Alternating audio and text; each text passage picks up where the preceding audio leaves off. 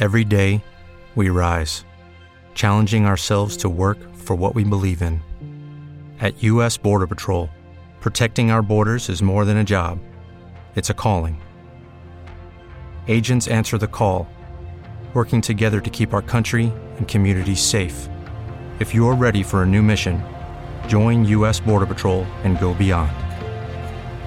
Learn more at cbp.gov/careers. What if you could have a career where the opportunities are as vast as our nation, where it's not about mission statements, but a shared mission? At U.S. Customs and Border Protection, we go beyond to protect more than borders. From ship to shore, air to ground, cities to local communities, CBP agents and officers are keeping people safe. Join U.S. Customs and Border Protection and go beyond for something far greater than yourself. Learn more at cbp.gov/careers. Blog Talk Radio.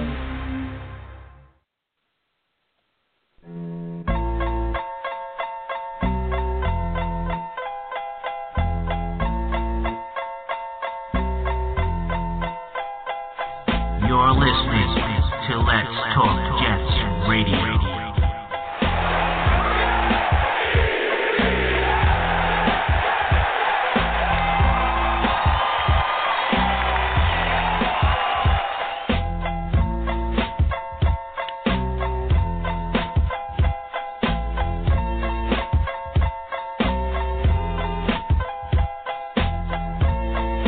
You're listening to Let's Talk Jets Radio.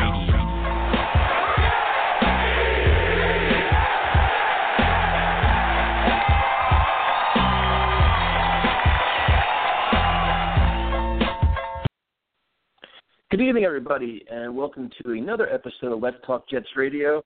This is one of your hosts, Tyson Roush, and once again, we have a jam-packed show for you. We will talk Woody Johnson. We'll talk Pepper Johnson. We'll talk about any Johnson you want that wants to play quarterback for us. Tony Romo, Jay Cutler, Matt Flynn, Peter Pan, whoever you want to talk about, we will talk about. And, of course, we'll talk about the loss to the Rams, which, I mean, that was just ridiculously bad. So without further ado, let me introduce the man to people who maybe he woke up finally at that pathetic loss to the Rams, Joe from Long Beach. What's going on, Ty? Believe me, I was awake. I watched the game. A lot of ups, a lot of downs, a lot of guys getting beat constantly, Revis. But I tell you what, man, listen, I am the man of the people. I am here for the people. Let me shamelessly promote our Facebook page. Everyone, go on Facebook, search Long Beach Joe, okay? Like that page. Our content is up there. Give it a listen. Message us. We'll message you right back. Also, leave us some feedback, man. We love hearing about what you guys think about the show. We love hearing your opinions, guys. So hit us up when you can. As always, Ty, let's get into the show, man. I am fired up. Yeah, and as always, we're on iTunes, Stitcher, SoundCloud, TuneIn.com. We're pretty much everywhere. So just subscribe, leave us feedback. You know, we appreciate it all. Pretty much on a weekly basis, we're breaking show records, and we cannot be more thankful for that. Before we go into the dysfunction that is the New York Jets, we're going to bring on a very special guest. As everybody knows by now, you know, the holidays are coming. You know, they're coming fast and furious. Everybody's getting ready to celebrate with family and friends. And it's a time to also remember the people that are a little less fortunate. You know, while we take for granted some things, other people are just looking for their next meal, looking to take care of their family, things like that. So we're going to bring on Mary O'Connell, who's the Checkout Hunger Coordinator for the Community Food Bank of New Jersey. So, Mary, this is Joe and Tyson. How are you doing tonight? I'm doing very well tonight. I'm very happy to be talking with you. Well, first of all, thank you very much for your time on this. We're right here at a kind of cold and dreary Tuesday night. Yeah, it really does. It's a night that reminds us winter's on the way, and, of course, it's the sort of weather and the sort of change of the season and the holiday season. That means the food bank is working really hard to make sure that everybody has food. Yeah, and it's an excellent cause, and it's really tremendous what you guys do. Can you give our listeners just some insight on the role of the food bank plays? Sure. The Community Food Bank of New Jersey is the largest food bank in the state and a member of the Feeding America National Network of Food Banks. Last year, we distributed more than 43 million pounds of food, and that food goes to over 1,000 charities that directly feed those in need, such like food pantries, soup kitchens, senior programs, after-school programs, Sadly, more than 1 million people in New Jersey are what is called food insecure, which means they really don't know always where their next meal is coming from. And that million number includes almost 340,000 of our children. That's nearly 1 in 5 kids in the state. Yes, Mary, and I want to thank you for coming on. I absolutely love this cause, and I love what you guys do there at the food bank. What are some of the biggest challenges when trying to spread the word about hunger within your community through your food bank? Well, I think the biggest challenges for the food bank are, of course, making sure that people are aware that we are out there and that there is need. Some of our challenges are making sure that we have the core of our service mission in good order, which is basically food in and food out. In fact, yesterday we had 3 Jets alum who actually were at the food bank. They're Morty Lyons, Tony Richardson, and Fred Baxter came and visited us along with ShopRite as they were delivering turkeys and potatoes and carrots, a huge truckload donation to help us feed people. So we really need to be sure that our operations are working efficiently and that we are able to get in donations like that and support of organizations like the Jets. And we need to be sure that our distribution system, which is really massive, the food bank is a 287,000 square foot warehouse. So we need to be sure our warehouse operations and our relationships with the charities that get the food and that our fleet of trucks are all operating really efficiently. And the third challenge is one that we share with almost all nonprofits, which is raising funds to support our mission. And this is, as usual, the time of the year as we roll through the holidays and to January 1st that most of the funding actually comes in. Holiday season just highlights those challenges with a really special sense of urgency that no one should go hungry as we are all celebrating Thanksgiving, Hanukkah, Christmas, and beginning a new year. Yeah, and those are some just incredible numbers when you say, 340,000 children. I mean, it's just, it just puts things in perspective. And when you talk about the food bank, I think a lot of people assume that, you go to, your facility and you pick up food, but you guys also deliver food, correct? Yes, we do have some mobile programs where we go out with mobile pantries and that sort of thing to senior housing projects and that sort of thing. But it is very largely still very much that the agencies do come to us. Our fleet is used primarily to move food around the state, and also it is used to glean so that we actually are going out to supermarkets on a weekly basis and picking up food and bringing it back to the food bank. So our fleet is very engaged in that sort of activity. So we have anything you can imagine from small vans to, refrigerator and freezer trucks. It's quite an immense operation. And that's absolutely amazing, being that you guys are mobile, as you were speaking about, and be able to take food to people as well. How can our campaign, how can they donate? What can they do to help your cause there at the food bank? Well, there are 2 biggest things that people can do is they can actually volunteer at the food bank, and we have an absolutely huge volunteer program. It's actually probably one of the largest in the state, if not the largest. There were about 50,000 volunteer visits from individuals, family groups, school groups, corporate groups, sports teams like the Jets and, dare I say it, the Giants. And we really wouldn't be able to function without our volunteers. They really do almost everything our staff does. We just can't let them use the equipment like forklifts and trucks for obvious reasons. They store food, they repack food, they assemble food for family packs and senior boxes. They help us out at food drives and turkey drives. But one of the most crucial things is with donations both of food and funds. And an easy way to find out about how to do both of those things is to go to the food bank's website, which is www.cfbnj.org.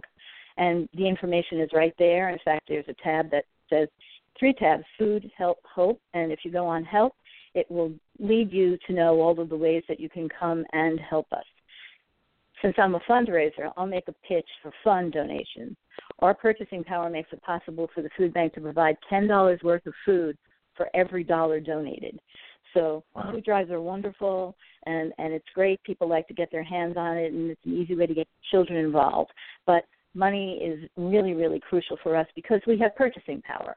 It's not like somebody going into a supermarket and buying one jar of peanut butter. We can buy peanut butter by the pallet and generally at just a little bit above wholesale prices. But the absolutely easiest way probably to help this time of year is through the Checkout Hunger campaign, which I coordinate. And almost everybody in your listening area is able to participate in Checkout Hunger because it actually began at the food bank, but it runs throughout the region. It actually benefits 43 food banks from New Hampshire down through Virginia, and we jump over into Florida because Wawa convenience stores have jumped over into Florida. So anywhere people see the Checkout Hunger placards, which are at the retailers who participate, are Foodtown, King's, Balducci's, Quick Check, ShopRite, PriceRite, Wawa, Wegmans. Anywhere they see the campaign, they can really make a very simple donation. There's a Checkout Hunger placard. It has $1, $3, and $5 donation slips, and you'll see it right at the register. And all they need to do is take a donation slip off it, hand it to the cashier. The cashier will scan that slip and add the amount to the bill. And the biggest question everybody always asks is, do you really get all of that money? And the answer is yes, we get 100% of that money. Any donations made at a store go to the Feeding America Food Bank that serves that store's community. So if you're in northern New Jersey, northeastern New Jersey, your donations come to the Community Food Bank of New Jersey. If you're in New York City, it goes to the food bank for New York City. And on Long Island, it goes to Long Island Care. So all of the money that's raised for Checkout Hunger actually stays local. And the amazing thing about it is those small amounts, $1, $3, $5, that's a small amount. Almost anybody would be willing to throw that down and say, here, I want to help. But it makes really big difference. Last year, in the 3 months that Checkout Hunger runs, those 1s, 3s, and 5s amounted to $1.5 million just in New Jersey and about $5 million across the region where we coordinate the campaign. So it's an amazingly easy way to be generous as you're food shopping. Well, yeah, that's absolutely true, and we always say the same thing. You know, you could spend $10 at a beer at a football game to get $10 and put it to a very good cause. So, Mary, first of all, thank you very much for joining us tonight, and you know, thank you for doing what you do in the community and the Community Food Bank of New Jersey. It's very vital and it's so important. So, just thank you for sharing all the information with us. Oh, you're very, very welcome, and I hope that everybody out there thinks about the food banks and has that feeling of wanting to help people, and that they check out hunger wherever they see it. It really makes a difference for us. Yeah, I know that does, especially during the holiday season, the colder weather comes along and everything else. So, Mary, thank you again for joining us, and we'll do our best to help you promote your cause. Thank you very much. Have a good night. You too. Bye-bye. All right, once again, as everybody knows, we try to just spread the word. You know, like we said, it's the holiday season, the cold months, things like that. And while we're sitting around with our families and friends, you know, enjoying a beer or two and enjoying turkey, some may not have the opportunity, or they may not have the opportunity to give it to their kids or whatever else. So, you know, football is all fun and games and things like that, but this is real life stuff. This is family stuff. This is you know, just real. So, like she said, $1, $5, $10, anything. You know, $10 to us is not really that big of a deal. Somebody, that could be meals for 3 days. So if you can, I know Kevin tweeted out the information. Just please, anything you can do to contribute to this, you know, it's for a good cause. I mean, obviously, instead of wasting money on Jets tickets, which are a complete waste of time, spend some money for a really good cause. And now we're going to try to do a transition, if possible, to something that's, you know, less important. And that's the New York Jets, Joe. And you know, Joe, I want to congratulate the New York Jets. I want to congratulate the leader of zombies. I want to congratulate them, Joe. Do you want to know why? Why are you congratulating them? I'm congratulating the leader of zombies because after watching Sunday's game, I became a zombie. That game, it was impossible to take that game seriously. It was impossible to stay awake during that game. It was impossible to even care about that game after watching 60 minutes of this horrific football. And what people are going to say is, well, the Jets' defense only held them to 9 points. Joe, there is nothing fun or enjoyable about this New York Jets team. Nothing. From the head coach who, Zombie Nation's back, he came right back in full force, to the play calling on offense, which was mind-boggling, just completely ridiculous, to the players that don't care anymore. Joe, you can make a case that a good majority of the veteran leaders on a team don't care anymore. They have mailed it in. They're collecting a check. Meanwhile, the young guys are trying to play, but veteran leaders don't care. And then the continued lack of accountability with this team is, especially on special teams, if I see Jalin Marshall on the field one more time, I swear I'm going to charge the field. I don't understand. But we'll go through all these things. But, Joe, I just want to congratulate the leader of zombies because he is now meeting a zombie while watching this piss-ass team. You know, watching the game, this is just like a typical kind of Rams game. I watched them grind the Seahawks just like this. Everyone's saying, you know, hey, you know, the defense held them. Their red zone play calling. You think our red zone play calling is bad? Oh, man. The Rams' red zone play calling is absolutely atrocious. I remember they got down. They're a power running football team, and for whatever reason, they were throwing on all three downs basically on the goal line. It was ridiculous. But, yeah, our veterans pretty much don't care. Revis is melting it in. Kenny Britt was scorching him the entire game. I mean, this is just receivers that are just destroying him week in and week out. What? Dude, there's two things that crack me up. The first thing is, while we're watching Zombie Nation be in full effect, the goddamn team is playing season ticket commercials. So I'm sitting there trying to not fall asleep by watching horrible football, and there's a stronger, faster, greener commercial. Were you there when I did this? Were you there when I did this? Well, I know where I am right now. I'm watching horrible football. That's the first thing. The second thing is the announcers try to find ways to make things up for Revis, to try to cover up for him. I think they're embarrassed for him. Well, Kenny Britt's a big-body receiver, and he does this. And I'm like, dude, then a running back beat Revis. Well, the running back's a big-boned player. Dude, come on. Yeah. Revis has mailed it in. He's just reeling it in. I mean, he's not. And you got to think, man, when you sit back, you got to know that the Pats are just laughing at us. I mean, they got the best of whatever good years he had left and got rid of him before it became a financial burden. The entire league is laughing at us. I mean, it just. I mean, you can't make this stuff up. It's just absolutely ridiculous. And to watch his lack of effort out there and just watch him basically give up on some plays and just let this guy abuse it is just mind blowing. Dude, Revis. I hope he's gone next year. Everybody say transition to safety. You know, he gets transitioned to off the team.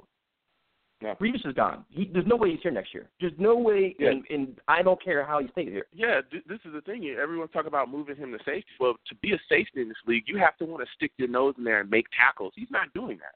He doesn't do that now. He's not interested in making tackles, and there's tons of tape that says that as well. And so when you go into a contract negotiation, he's not going to give any money back. He's never done that his entire career. That was one of the reasons we couldn't keep him the first time he was here, was because he wanted more money. I mean, you're not going to pretty much have any more other options except to move him. You either got to move and get rid of him, but he's got to be gone because he's not playing well, and he's costing us way too much money. Absolutely way too much money. It's ridiculous.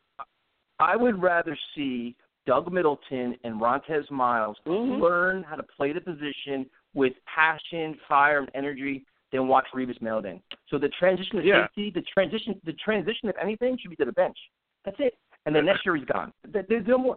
And before we'll go into the offense, because I got a lot to say about the offense. But the other thing is, you know, after a week of just getting blasted by the fans and the media, I honestly thought that Mo Wilkerson and Sheldon would have monster games, especially Mo, because the story's out on him.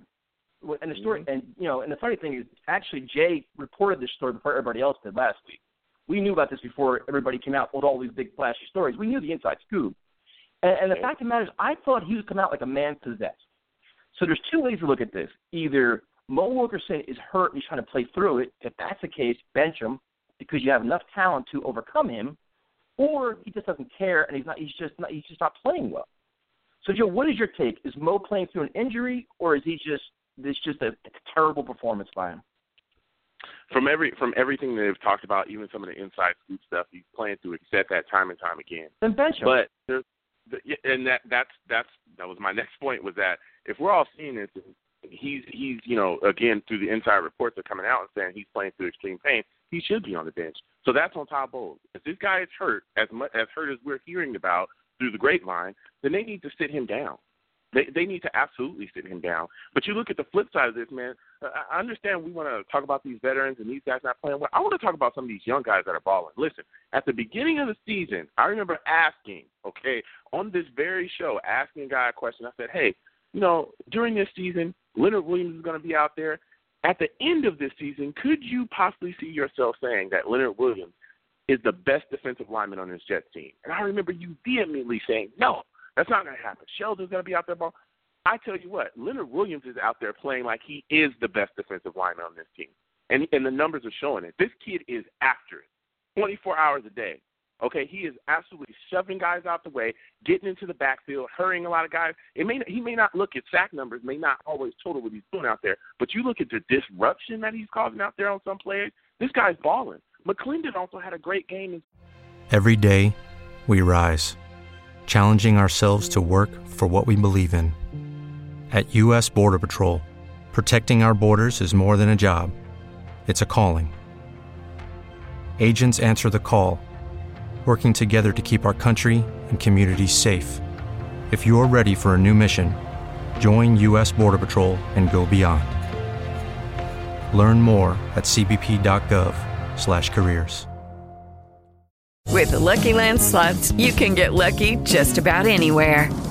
This is your captain speaking. We've got clear runway and the weather's fine, but we're just going to circle up here a while and get lucky. No, nothing like that. It's just these cash prizes add up quick. So I suggest you sit back, keep your tray table upright, and start getting lucky. Play for free at LuckyLandSlots.com. Are you feeling lucky? No purchase necessary. Void where prohibited by law. 18+ terms and conditions apply. See website for details. Well, he got a sack as well. This dude's out there putting on. Ball didn't look good out there on defense as well. Sheldon's doing his thing. Yeah, I want to see Wilkerson play a little bit better, but I think that's an injury that he's dealing with. But see, and this is the problem. If you're going to mention players, Deion Simon is a guy that we both like that slowly get a chance to play, and he's actually making an impact. Mm-hmm. But going back to the leader of zombies, I want to go into the head zombie today because he's on the hot seat for a variety of reasons. But if Mo Wilkerson is playing through an injury when you have a surplus of talent at his position, common sense says sit him down. Why force him to play through an injury if you have other places? It's like when Revis was struggling. Well, he's playing through an injury. He's getting torched every week. This is called roster management, Joe. This is common sense stuff.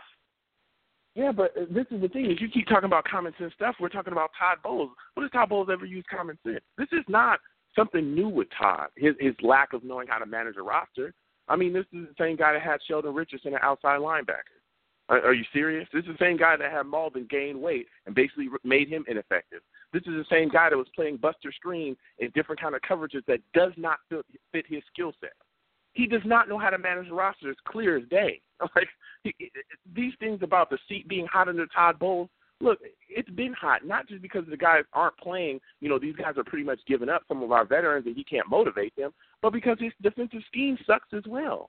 He's not doing what he needs to do. He doesn't know how to manage the game either. He doesn't know how to manage a clock. He blows through timeouts. How many times have we gone into games saying, you know what, you know, we might be better than this team, but, hey, this might be a game where Todd Bowles gets out-coached. How many times have we said that this season? Where coaching is a problem going into a game. That's a concern for us. That's just absolutely ridiculous. I'm not surprised at all by his use of the roster, his ineffective use of the roster. No, and to go to the offensive side of the ball, where this is the biggest story, it was Bryce Petty's debut. And let me just start by saying this. If you walk away saying Bryce Petty sucks, cut him, blah, blah, blah, you are part of the problem. The same fans that want to say rebuild, give a guy a chance, are the same ones that want the guy cut after one game. The Rams have a good defense. It's his first NFL start. Why are Jet fans idiots? That's the first thing. But while the Jet fans are being idiots, and they're the major part of the problem, Chan Gailey and Todd Bowles, once again, are clueless. You have a 99-yard drive, look good, has some creativity, you spread the field, throw some deep balls, and then you go into a shell. And, Joe, listen, I know I know that all our listeners are experts because they tell us all the time how much they know. I'm just a dumb fan. All I do is drink beer and watch football. But as me being a dumb fan, I know that for a young quarterback, there's ways to get a guy comfortable. There's ways to get the passing game going. It's called rolling out of the pocket. How about quick slants? How about Matt Forte at the backfield? How about actually the play action pass, spreading the ball deep? There's ways to not be so conservative, but not be risky either. You know, get Brandon Marshall involved. What do you have? 4 catches, 15 yards.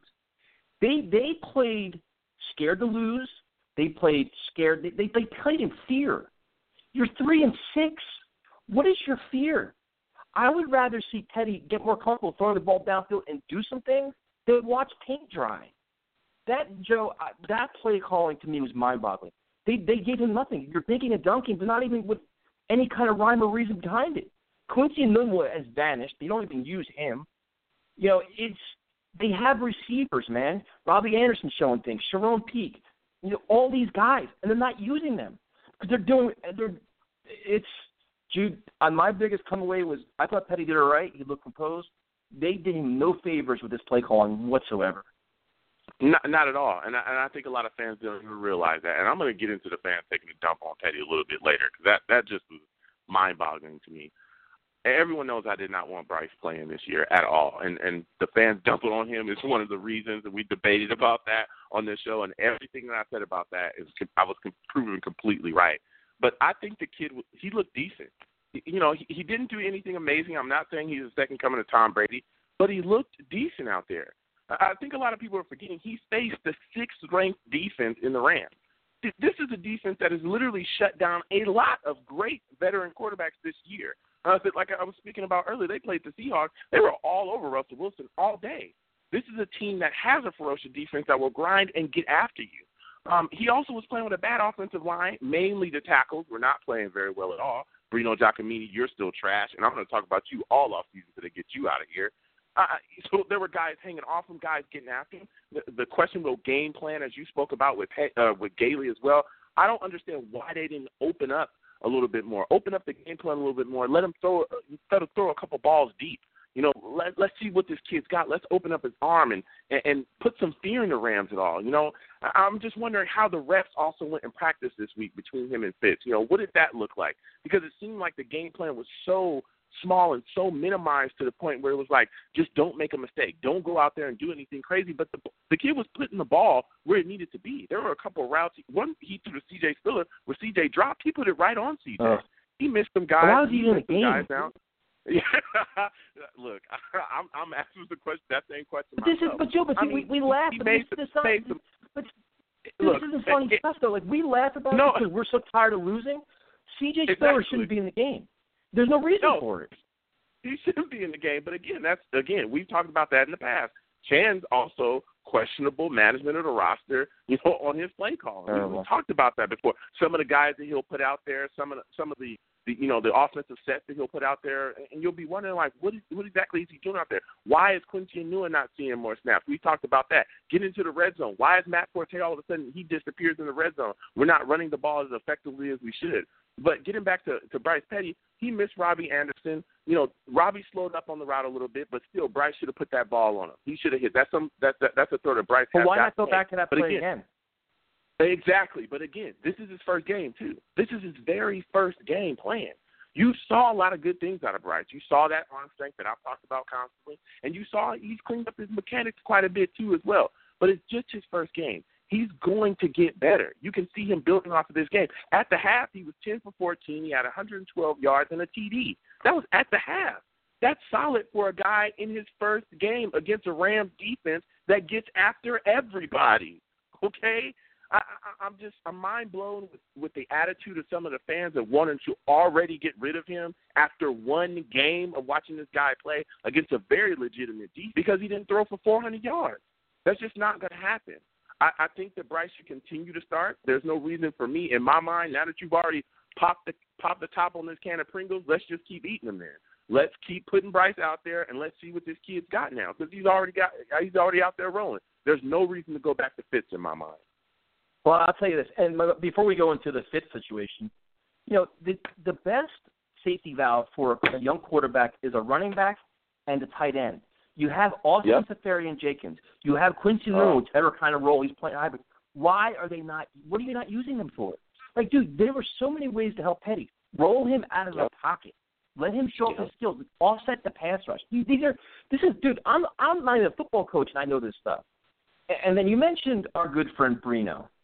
Bruno is just a waste of time. Why did you feel the need to always – after the play, hit somebody, smack somebody, after he misses a tackle or misses a block, he's garbage. I want him off the field.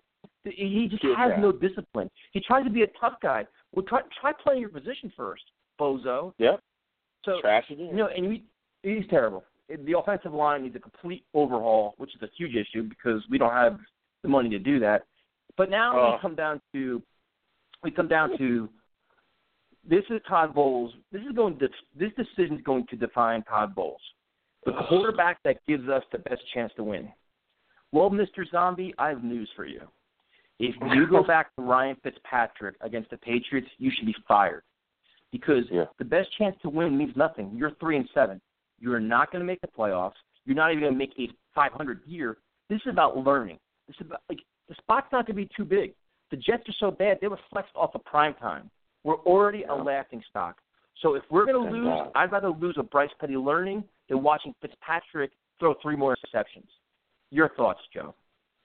Absolutely. I'm right there with you. And I'm also, you know, I know a lot of people are down about us getting taken off of prime time. I absolutely thank the heavens. I was glad. I did not want to. Yeah, I did not want to see Tom Brady put his foot in our rear end in a prime time spot, and watching the rest of the nation having the chance to watch us just basically get blown out and just mantle, because that's what I think is going to happen in that game. But look, at this point, like I said, you already put Petty out there. I want to. Okay, round two. Name something that's not boring. A laundry? Ooh, a book club. Computer solitaire? Huh? Ah. Oh. Sorry, we were looking for Chumba Casino.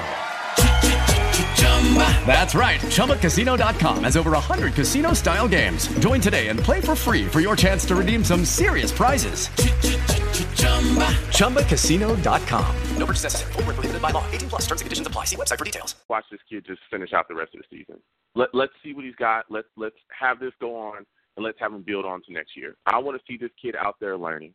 Let's go out there. Let's watch him throw interceptions, you know, do some rookie stuff, but come back and build off those interceptions and get better. Let's see him go out there and make those mistakes. But let's also see him go out there and lead his 99-yard TD drive like he did against the Rams. Let's also go out there and see the growth in him because you're seeing it already. Let's go out there and watch him use a game plan and get better every single game. I just there's no point in my mind to seeing Fitz back out there. I don't understand that. To me, that would be the nail in Todd Bowles' coffin right there. Just get him out of here. If he decides to go back to Fitz and that's it, just move along, Todd, and be done with your business. Yeah, and one thing, too, is, everybody's writing articles, like, is Todd Bowles on the hot seat? And I don't think he's necessarily on the hot seat yet. I think it's how this team performed. Now, I think the Jets are going to give him the benefit of the doubt unless they really start getting blown out week after week with a team completely quits on them. No, seriously, I think you know what, Joe? No, the thing is, it's easy to say fire him, but here's my concern. Be careful what you wish for, because Woody Johnson is a notoriously cheap owner, and he likes to hire puppets. So if you're going to replace Todd Bowles with another unproven head coach, I'd rather stay with what I had. If you're going to replace Todd Bowles with Tom Coughlin, now we're talking. I'm tired of inexperienced head coaches. I'm tired of guys learning on the job. I'm tired of poor game management. I'm tired of all this. But if Woody Johnson wants a puppet, then keep Todd Bowles. Do you have your puppet? You know what I mean? This starts with the owner. This decision starts with the owner. For the fans that don't think that Woody Johnson involved in this roster more than you think he is, Woody Johnson forces decision on this team, and that's the problem. If you fire Todd Bowles and bring in the next coordinator of the day, Joe, we're going to stay in the same spot, and 3 years from now, we're going to have the same conversation for the next coach we're going to fire. I definitely hear that point, and I agree there. But does Todd Bowles deserve to be fired? Yes. There's no doubt in my mind. There's no reason to have him back here. What argument could you make to bring Todd back? What has he done to make this team better? He's not as good of a defensive coordinator as Rex, and I don't even think he's a better head coach than Rex is. if you look at our defense, can you imagine Rex with this defense? Let's be serious here. Everyone wants to laugh at Rex and things like that. If Rex had this defense, these dudes would be mauling people. He'd find ways to motivate them. He'd also use the roster more effectively. Okay, Todd Bowles can't manage a game. He blows through timeouts. Hell, when we played the Bills, he kept them in the game because he didn't go for two. He's made bonehead mistakes game in and game out, not just this year, but last year.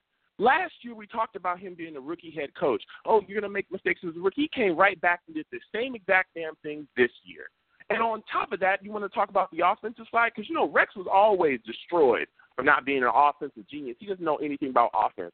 I'll tell you what, neither does Todd Bowles. Anytime you let a quarterback in Ryan Fitzpatrick sit out there and throw 6 interceptions and not do anything about it, I'm going to start to question you. Then you start him the next week and he throws 3 more. Then you're already talking about starting him until somebody has to step in, and then you give Geno. He literally let Fitz go out there and throw away our season and was all up almost confidently on that stand after the game, vehemently saying, this guy's going to be my starter. But he's a zombie. No emotion, no nothing on the sidelines, late defensive packages out. So, yes, he deserves to be fired because he does bonehead things. Don't want to make adjustments? I would make an adjustment. I'd adjust the door just wide enough to get his ass out of here.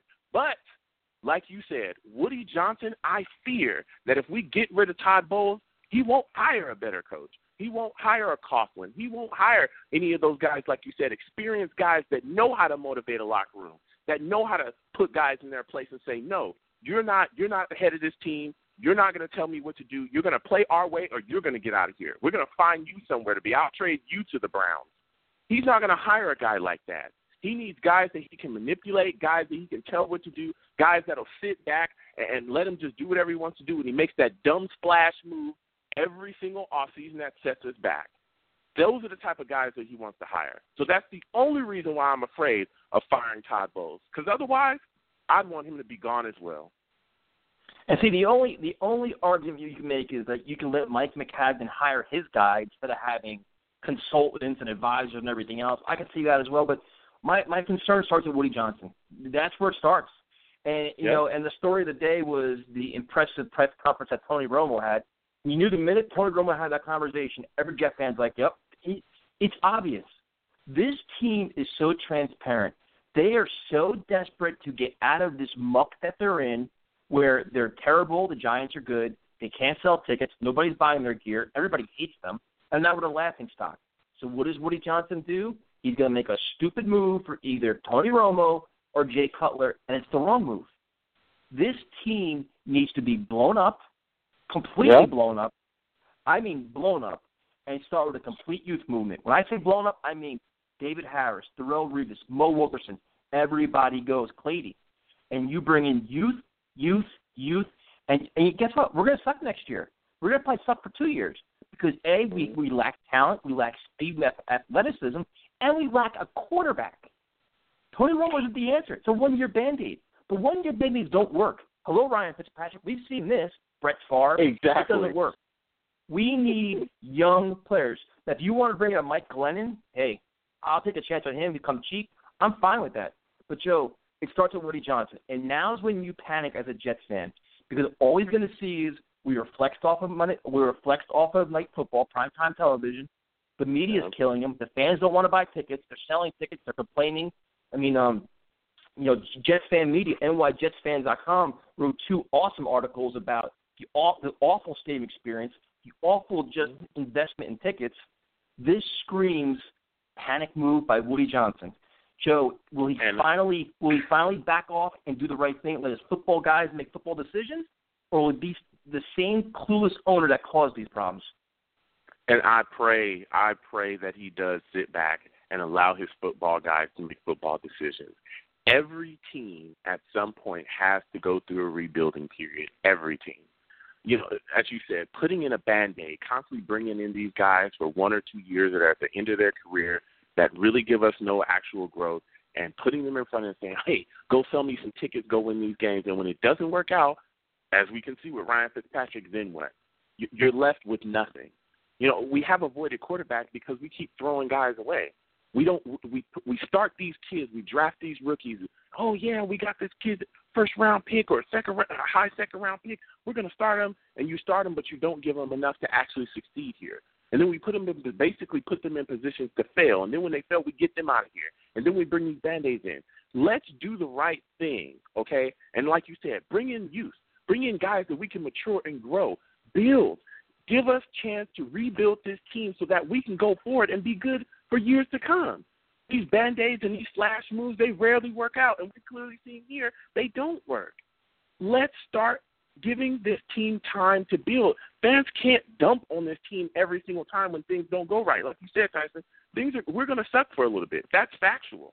But if you go out there this year with some of the problems that we're going to have, especially in the cap coming up, and we're going to talk about this in the offseason, believe me, the cap situation we have coming up, the positions that we're going to have to fill, if you spend as much money as I think it's going to take to get Tony Romo in here, we're going to be bad for years to come.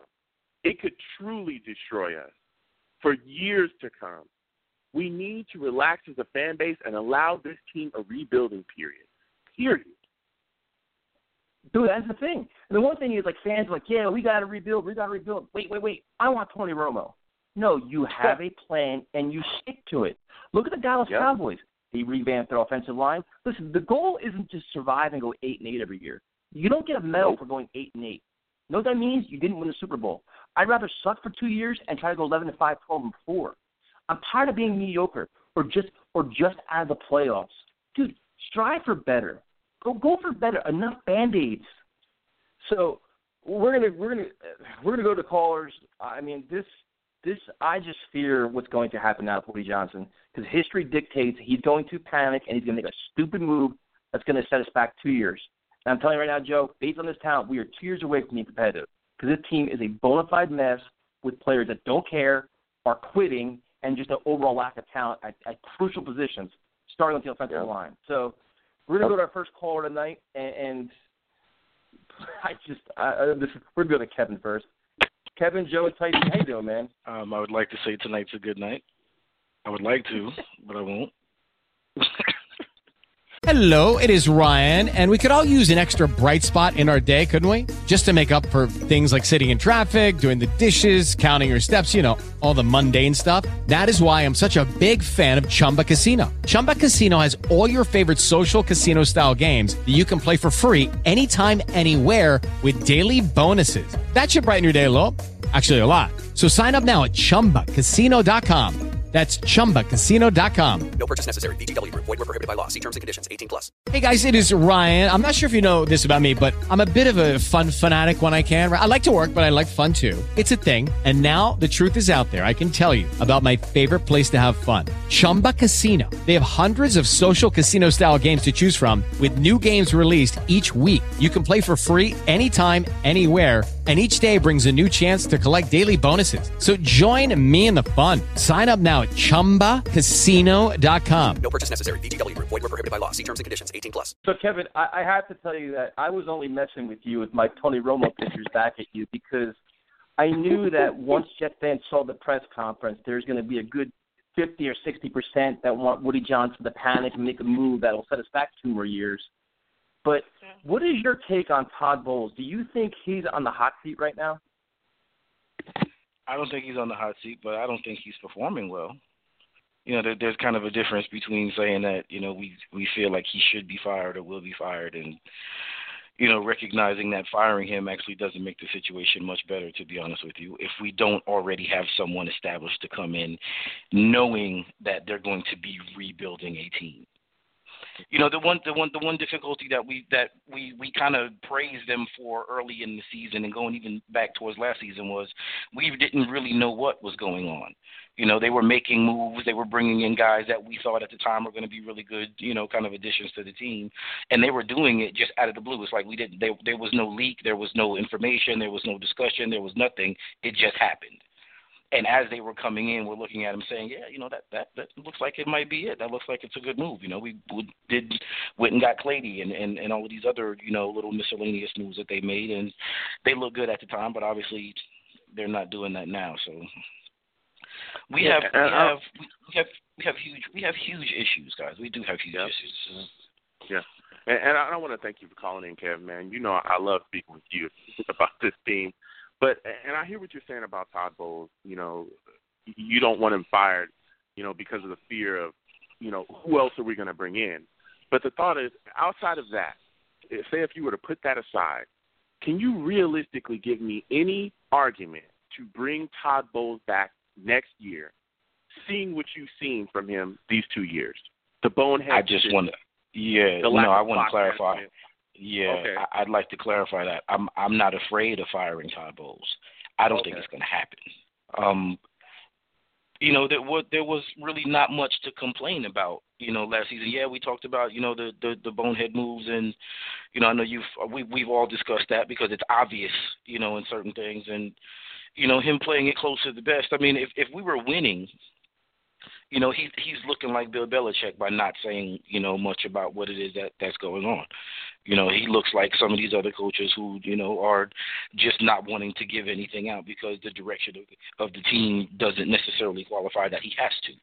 But it seems to me like Todd Bowles is at this point in time creating a situation where people don't trust or believe in anything that he says, because some of the things that he says really don't make sense. Yeah, well, we're not going to make a quarterback change because there's no quarterback controversy. Seriously? What's not controversial is saying that Ryan Fitzpatrick is a horrible quarterback and literally should never be allowed to suit up for this team again. It should never be even active at this point. But, you know, what are they going to do? They're not going to necessarily just eat the $12 million. They should have never paid him the $12 million to begin with, but they're not just going to eat it. You know, especially considering that they have Hackenberg sitting on the bench. And Hackenberg, again, if you just listen to all of these stories that are being put out, you know, is not even in the conversation to really be a backup right now.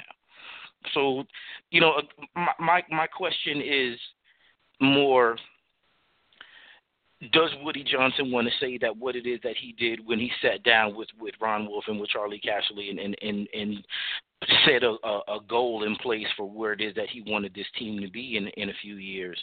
Does he blow that up and say, you know what, as of right now, we already don't have any confidence, or the fan base, you know, they don't have any confidence in what it is that we're going to do. And bringing in Tony Romo isn't going to make a difference, to be perfectly honest with you. Yeah, it'll be a name, but, you know, how many? It would probably piss more people off than it would actually make happy. Because then think about it this way. Tony Romo's going to have to come in. Yeah, he's going to have to learn the system. Or are they going to get rid of, you know, Chan Gailey because, you know, you bring Tony Romo in, and does that mean that you give up on the Hackenberg experiment, or do you give up on what it is that they're trying to do with building Petty and give them a completely different set of parameters to work within when they've already kind of shown that after a couple of years they're not even good enough to work within the one that we have? Yeah. Yeah, and that's the... Go ahead. No, I'm just saying, do they blow it up again? And if we blow it up again, does that push, you know, what's already a struggling fan base that much further away? Now you're talking about it's gonna hurt his PSO sales. Kevin, hold on, Kevin.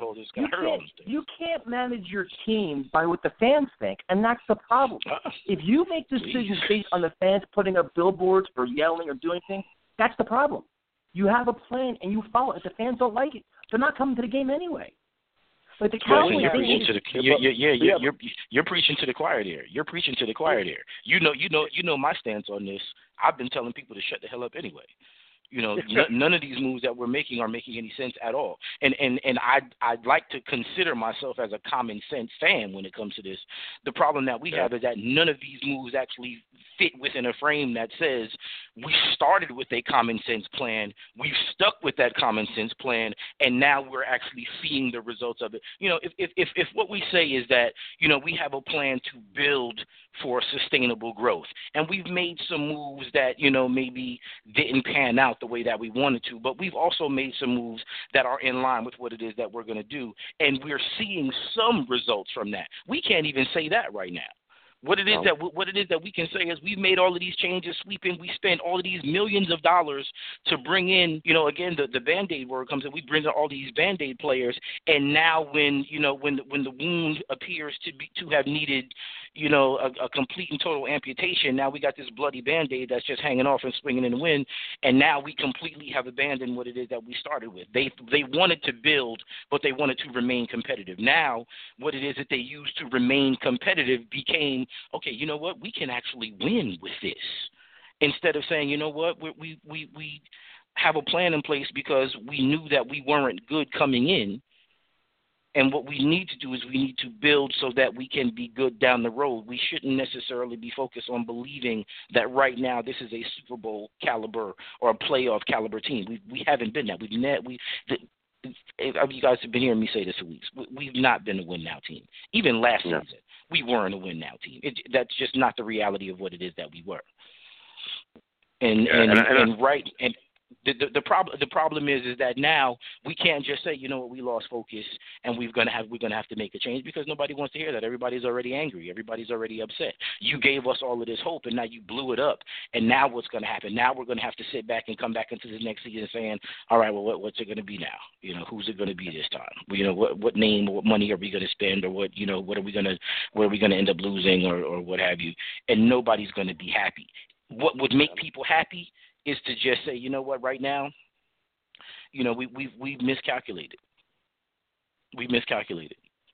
And now what we're going to do is we're going to have a youth movement, because we have a nucleus of players. We're going to bring in a lot of young guys. You know, we're going to bring in a lot of players that we believe that we can build around, and we're going to stop with all of this nonsense saying, yeah, this guy's been good in the league, you know, for 12 years, so he's the one that's going to come in and lead us to the promised land. It's not going to happen. Yeah, and I'm right there with you, Kev. I think that's exactly what needs to happen. We need to get some young guys in here and start building. But one of those young guys, man, he finally got his chance against the Rams, Bryce Petty. I just want to get your thoughts on his performance. What did you see out of him during this game? He didn't get his chance. He got a start. He didn't get a chance. Oh. You know, we're kind of missing the point on that in particular. And I think you guys said it really well earlier when you said, you know, people are saying that he sucked and all of that. But did we really think that Chan Gailey was going to draw up a game plan that was going to give Bryce Petty an opportunity to go out and showcase? I mean, they didn't even trust him to be better than Ryan Fitzpatrick.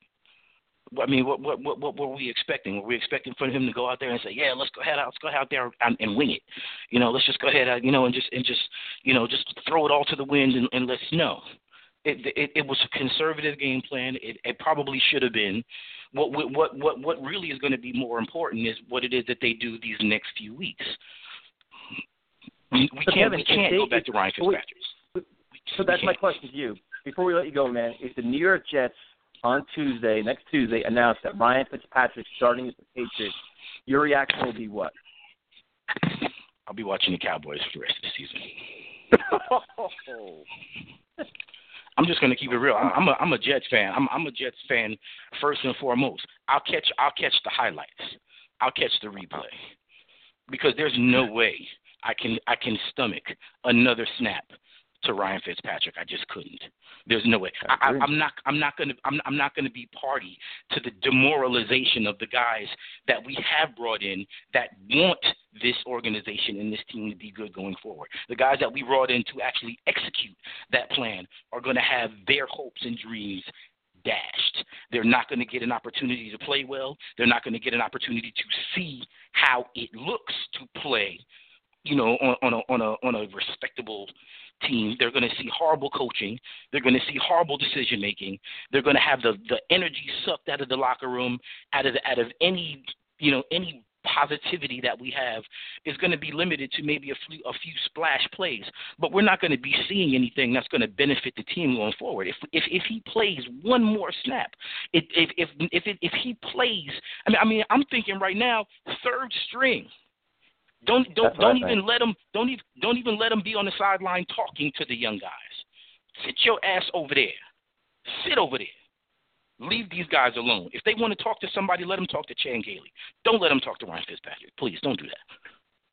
Kevin, good stuff as always, man. Thanks for calling in. Appreciate it. Thank you.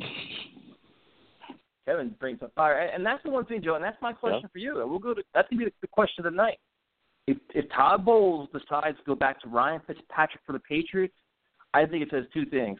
They lack direction, they lack any understanding of what the hell they're doing, and they lack faith in Bryce Petty, which is a bigger concern. So it's like, if you're scared to play Bryce Petty now after you already started one game, why? What are you doing? It smells of a lack of leadership, direction. It makes no sense, and I have a feeling it's going to happen, which is going to piss me off even more.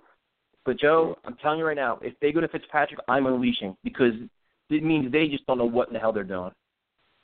Yeah, that's exactly what I'm thinking as well. Like I said earlier, we've already put the kid out there. You might as well just let him finish out the season and see, you know, let him start to get his growing pains out and just have him go out there, let him, you know, give him stuff out of the playbook and see what happens with him going out there and playing. There's no reason, absolutely no reason. There's nothing surprising about this guy. You already know what you have in Fitz. And the other thing, too, is it almost sets the tone in the locker room. Like right now, it's like, well, Fitz is our guy. He's our leader. Well, here's a newsflash. He didn't perform up to par. He's now benched. He had his chance. Then angry Fitz came, and angry Fitz blew it up. What are you going to do, bring in sad Fitz now? He had his chance. It didn't work. We're moving on. If you don't like it in the locker room, guess what? You're released. Or you're not playing. You're deactivated. You got to set the tone now. This team is on the brink of just completely just sinking. I mean, you're complete disarray. So now you set the tone. You don't like it, you're cut. You're deactivated. You're fine. These are our rules. We don't care about Fitz anymore. And I'm with Kevin, dude. I make him third string. You got to start getting Hackenberg reps in practice. Make Petty 1, Hackenberg 2, Fitzpatrick 3. I mean, why not? Why not? I'm right there with you, but I mean, I read a blurb, and they're not even working on his mechanics. Nope. I mean, you got to get him something. It's unreal some of the things that I'm hearing about. When you draft this guy in the second round and you knew he was a project, and not only is he not getting rest, but you guys aren't even working on his mechanics. That was one of the main things that was a knock on him. You watch any tape on him, the first thing that screams out at you is this guy's mechanics is terrible, and you guys aren't even working on that? Man, this is just – it's a mess. This is a complete mess. But this is going to define Todd Bowles. You have your season is shot. Your players are quitting. Everybody hates you. Will you man up and make a tough decision? Furthermore, or will Woody Johnson overpower you and force your decision, which you could see that variable happening? It's going to be interesting, man. But the only thing I know is I hate it. I hate the direction this team is going, and you just know based on history what they're going to do. It's all about headlines and trying to sell tickets, and they're getting all the wrong headlines, and they're not selling tickets. So we're going to go to our next caller. It's James talking about this mess of a coaching staff. James, this is Joe and Tyson. How you doing, man? You know what? I'm doing all right, guys. I know you guys are doing kind of rough. There's just one thing I wanted to say. I really appreciate you guys bringing on the people you brought on the show about the food banks. We're actually having a charity flag football game up here in Reno, which the participants are going to donate frozen turkeys, things like that, to a food bank here in Reno. And I really got that idea from, you know, listening to the show. So I wanted to thank you guys for that. And, you know, it's pretty awesome. But no, dude, this was all Joe's idea. Joe is the man of the people. He's the man of the community doing it. That was his idea. I'm not gonna take any credit for that. Thank you so much, James, man, and good on you for doing something in your community, man. I'm very active in mine. I make sure I get my hands in every single thing and help the people out there. Anyone in need, I am there for you. So do whatever you can, man. God bless you and thanks. Right, and you know what, thanks again. But with that being said, you know, Jets talk, it comes to, you know, obviously we know the things with Todd Bowles. You know, he doesn't really have anything in the tank of accountability. I feel like this team's very entitled and very stubborn. We're not really, you know, there for change, and it's killing us right now. It's obvious in the season, and there's just, you know, I think a lot of it can be put on Chan Gailey and Casey Rogers, some of the things that they're throwing out there. I mean, this team, it's obvious. You know, Cade Keenum is one of maybe the worst quarterback in the league, and for him to carve up our defense is unacceptable. And, you know, if he could figure that out, it's unacceptable. You know, it's sickening. It's maddening. And it's, you know, I think last year it's safe to say we overachieved. This year we thought we were going to be better than we were. You know, going forward we need to figure out who are we. You know, what is this team? Obviously we're not the 10-6 team, the powerhouse we thought we were, and, you know, this year I don't know what the heck we are. And, yeah, but see, James, we need to hold on, though. But I think the problem with this year is the Jets are self-destructing. It's not like teams are sitting there kicking our asses. We're beating ourselves. I mean, this special teams unit, special teams are a liability now. Not only our punters gone to hell, Jalin Marshall, I do not know why he is still on the field. I do not know why he caught that punt. There's no reason to catch that punt. He fumbled again. And there he goes, back out there again. the lack of accountability, special teams liability. It's just every facet of this team is contributing to losses. Every team. If the offense plays good, the defense sucks. Defense plays good, the offense sucks. They both play good, the special teams suck. And it comes down to what is Todd Bowles doing? How is he going to fix this? And I don't know if he can because there's no accountability. What do you think he's going to do? Is he going to bring Fitzpatrick back? God, I hope not. I'm really looking forward to going Bryce Petty the rest of the season. He made two outstanding throws, on Sunday. When he was in the end zone, he caught back that 50-yard bomb. I haven't seen a throw like that since Vinny Testaverde was here. And then we just completely went away from it, which was mind-boggling. You had the Rams. They were backed up. They were, panicking about the pass, and we didn't take advantage of it. That's ridiculous. That is just Chan Gailey, in my opinion, should be fired at the bye week. They should have reviewed that and said, Chan, thanks for last year. Let's give Kevin Petullo a chance to run the offense. That, to me, is unacceptable. You have a talent. Bryce Petty can wing the ball. And that's the thing with our season. We're not putting our players in a position, where their strengths are. We're making them do things they're uncomfortable with. Bryce Petty can throw it. We don't throw it. Sheldon Richardson can go inside and cause terror. Well, now we have him playing outside. It's just play after – Bilal Powell, outstanding whenever he's on the field. He's not on the field when we need – It's ridiculous. It's on all levels, all phases. I don't know. It's unbelievable. And in my career, I'm a safety coordinator, and one of the things, it's a metric we use is behavioral-based safety. And you look at the behaviors of the Jets and the things that they're doing. It's chaos. It's complete chaos. Thing is, James. But the funny thing is, we made fun of. I mean, I'll say it. I make fun of Rex Ryan all the time. That was we beat the Bills. When Todd Bowles almost blew it, we beat the Bills. We made fun. When he lost a couple games in a row, we're like, oh, Rex Ryan's going to get fired. Then he fired his offensive coordinator, and we all made fun of him. Oh, your defense is the problem, but he fired him. Guess what happened? This team got their act together. It sent a message. Listen, we are going to make changes. Look what happened to the offense. They're playing a lot better. They're playing good football. Well, did Todd Bowles do that? There's not one sense. Special teams falling apart. Okay, new coach. If Todd Bowles is there, zombie's on the sideline, and it's 3rd and 1 for the 13th time in a game, and you pass the ball, you have the power as a head coach to say, hey, Bozo, run the goddamn ball. He doesn't do that. Todd Bowles he's a lesser version of Rex Ryan. It's unfortunate, but we make fun of Rex. Todd Bowles is worse than him. Yeah, but that's what I've been saying all year, Tyson. I mean, listen, the height of stupidity with him, it's ridiculous. If you look at – let's go back to the Kansas City Chiefs game. Well, he's out there, and he watches Fitz throw interception after interception after interception. Now, we all talked about it. Some fans were talking about, hey, we're in the AFC race. We're trying to make the playoffs. Those are games. That is a game you need that's vital. This is a fringe playoff team. You let them beat you. It could come back to bite you if you're trying for a wild card spot. So you let this guy continue to go out there and throw interceptions, even though you're in the game going into the fourth. Hello, it is Ryan, and we could all use an extra bright spot in our day, couldn't we? Just to make up for things like sitting in traffic, doing the dishes, counting your steps, all the mundane stuff. That is why I'm such a big fan of Chumba Casino. Chumba Casino has all your favorite social casino-style games that you can play for free anytime, anywhere with daily bonuses. That should brighten your day a little.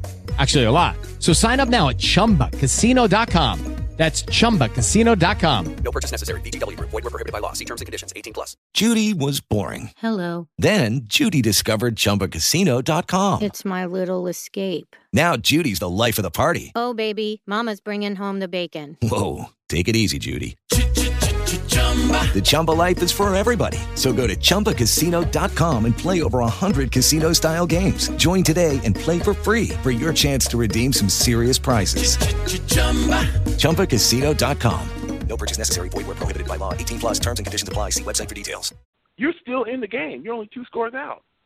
That right there tells you that this guy doesn't know what he's doing out there. That right there tells you that he's not willing to make changes and do anything. This is stuff that he's been doing since last year. When you talked about it earlier, well, teams aren't beating us, we're beating ourselves. They're not. No, I disagree. These teams are beating us. These good teams are beating our asses week in and week out. Only thing different from last year is that those teams were bad. Think about how many bad teams that we played last year that we kept in the game. That Cowboys game, you were there live. We let them stay in the game for how long? Oh, there were other games we let them stay in the game for how many times? What about those two Bills games where we said, hey, we're better than the Bills on paper. They're not going to beat us. And they spanked us the first game and just absolutely dominated us in the second game, and they had a bunch of injuries on their team. I mean, come on, guys. Can we get with it here? I hear you, James, you're saying that we're overconfident. What are we overconfident? What did we do last year that was so special? We didn't do anything. None of that amounted to anything. We didn't make the playoffs. We were nothing. We were done. We got back. We had to go home and watch other people playing the AFC, you know, AFC Championship, going and winning Super Bowls in a soft AFC with a bunch of teams that had injuries.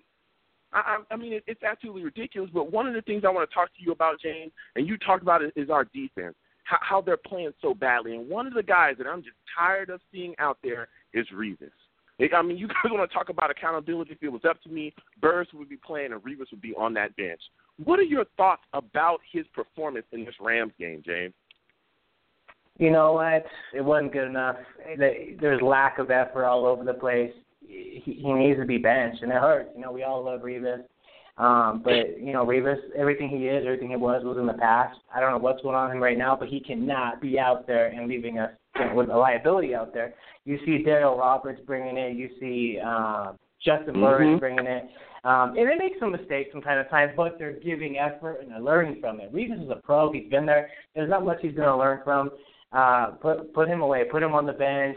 And I know it sucks to be paying so much money, but I would rather have our young guys get in there and make plays and gain confidence than having Revis out there and just doing nothing and getting burnt. And what kind of example was that for our young guys to see that, our captains, our leaders getting burnt? And I love Mo Wilkerson, but he needs to go on IR or something too. It's ridiculous that they run the ball at him, and he isn't doing anything. And it's a shame because Sheldon, he's going out there, he's doing his thing. Leonard Williams is you know, wow, Leonard Williams is the man, but you know, we need that youth movement to come in and you know, make a footprint and say, hey, you know what, the rest of the team's playing like garbage, but we're here. We're an entity, and we need that. We need that. We need it. You know, going against New England, I don't know if we're going to win. We're probably not, but we need to. You don't know? Hey, I don't know. You know, I would love to have one against New England. I'll put it that way. I'd love to have one. I'd love to win one against them. I don't know if it's going to happen. It's probably not, but. I want one against them. I hate them, so I'd love to beat them. But you know what? We need to make a print. We need identity. We have not had identity since you know the ball tipped off week one against the Bengals. We have not had an identity anywhere. We have flashes. We have a few things, but we need an identity. We need some showing, and obviously Bryce Petty's in that direction. Putting guys like Revis and Wilkerson, you know, put them away. And let the guys who want to be out there go out there and make plays. And I don't care about the financial things. Yeah, we overpaid Mo. We overpaid Revis, but we need to see what we have. So I'm there with you guys. We need to, you know, you don't just put the Jet emblem on and magic happens. We need to go out there and make it happen. So, you know, Revis, James, Mo, love you guys. Man. But, yeah, you know what? Thanks again, guys, and you guys have a good night. You too, man. Thank you. And that's the one thing, Joe. At this point in the season, like you said, if Mo Wilkerson's hurt, bench him.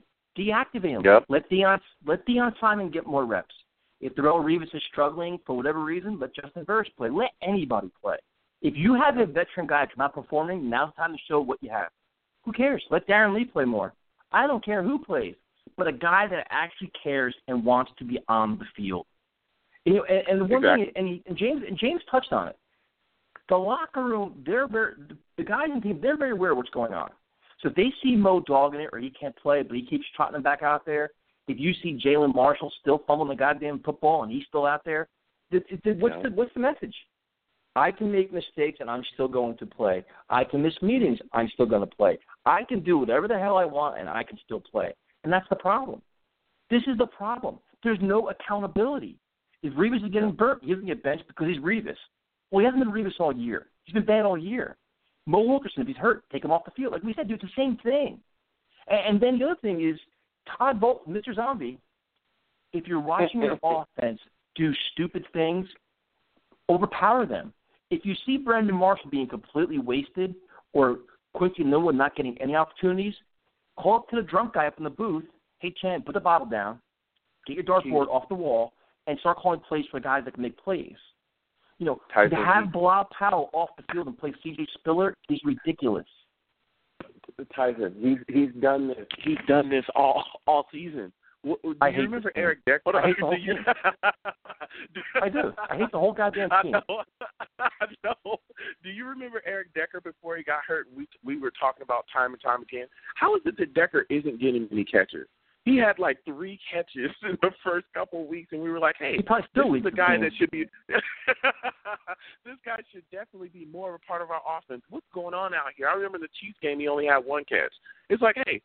Why isn't this guy being called on more? This is something that we've been talking about with Todd Bowles since the beginning of the season, since the very beginning of the season. If something's not going right on the team, if this offense is sputtering, if you're seeing the play calling not going the way that you believe it should be or the way it should be going, period, based off of how our team is built, then you step up in there and you say, look, this is what we need to be running. Get it done. That's what he should be doing. But again, as we talked about, he's a zombie. Sits out there, lifeless, arms folded, just staring at the field. I'm just going to watch this happen. Oh, it's 3rd and 1, and you want to pass? Okay, Chan, we'll go ahead and do that. All right, well, we'll see what happens. That's his coaching style. It's ridiculous. Yeah, and I think the only thing he knows how to do is call timeouts at the wrong time. That's the only thing he's good at. Call a timeout when the clock is already stopped. I mean, how many times can you have 12 men on the field or 10 men on the field? Is it that hard to get a substitution right? Like, and the funny thing is there's so many excuses. I'm so tired of the excuses. We scored 6 points. The NFL is a scoring league, a passing league. Teams with young quarterbacks figure out ways to score points. We have Brandon Marshall, Anunwa, Forte, Powell. We have players. Robbie Anderson, Peak. 6 points. The game was a disaster. I think what Todd Bowles is trying to do, Joe, I figured it out. He's trying to make us all zombies. He's trying to make us all zombies by putting us to sleep with bad games so he keeps his job. Maybe that's it? I mean, maybe that's the thing. Maybe he's a White Walker. Maybe he's trying to put us all asleep and then wake us up again with his zombie magic, and then we'll all be zombies. I mean, it's ridiculous to watch what's going on out there and to see him just stand on the sidelines lifeless and not make a change, not make something happen. Not change the way our offensive play call is going, not bench a guy that's not playing well and put in somebody that we could, you know, see growth, somebody that cares, like you said. You know, it's ridiculous. You know what play is going to define our entire season? It was a touchdown drive. 99 yards, a fancy gadget play, hook and ladder. Jeff Vans are all fired up. Oh, my God, Teddy, doing great. We'll do this. And then Nick Folk misses the point after. That is the absolute summary of our season. A basic friggin' play on special teams. We can't even do that right. Right? It's a typical. We're all excited. It's almost like a Falcons game. We score a touchdown. We're going to win this game. Boom. Kickoff return. 100 yards. There's that game. That's our season.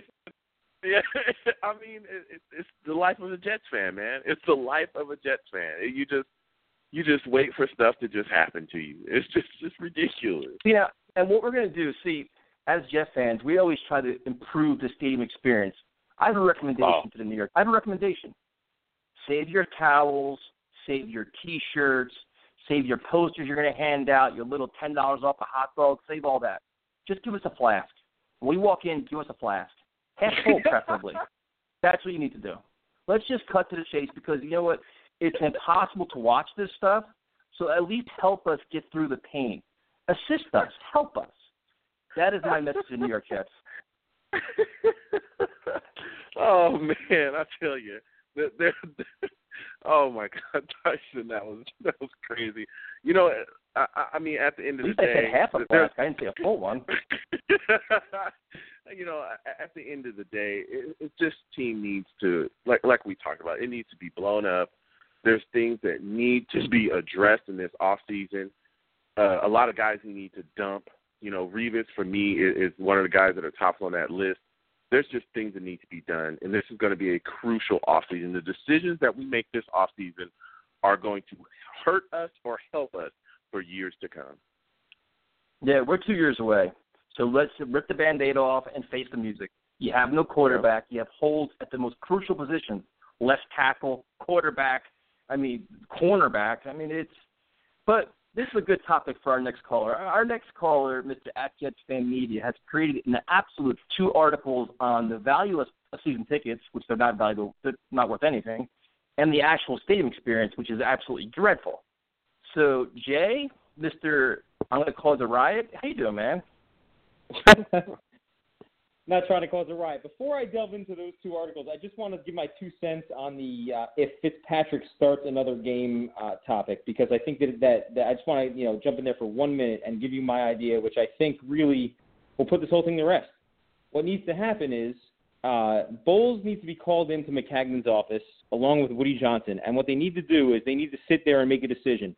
They need to say to Bowles, listen, here's the deal. This season is now about the future. It's not about saving your job.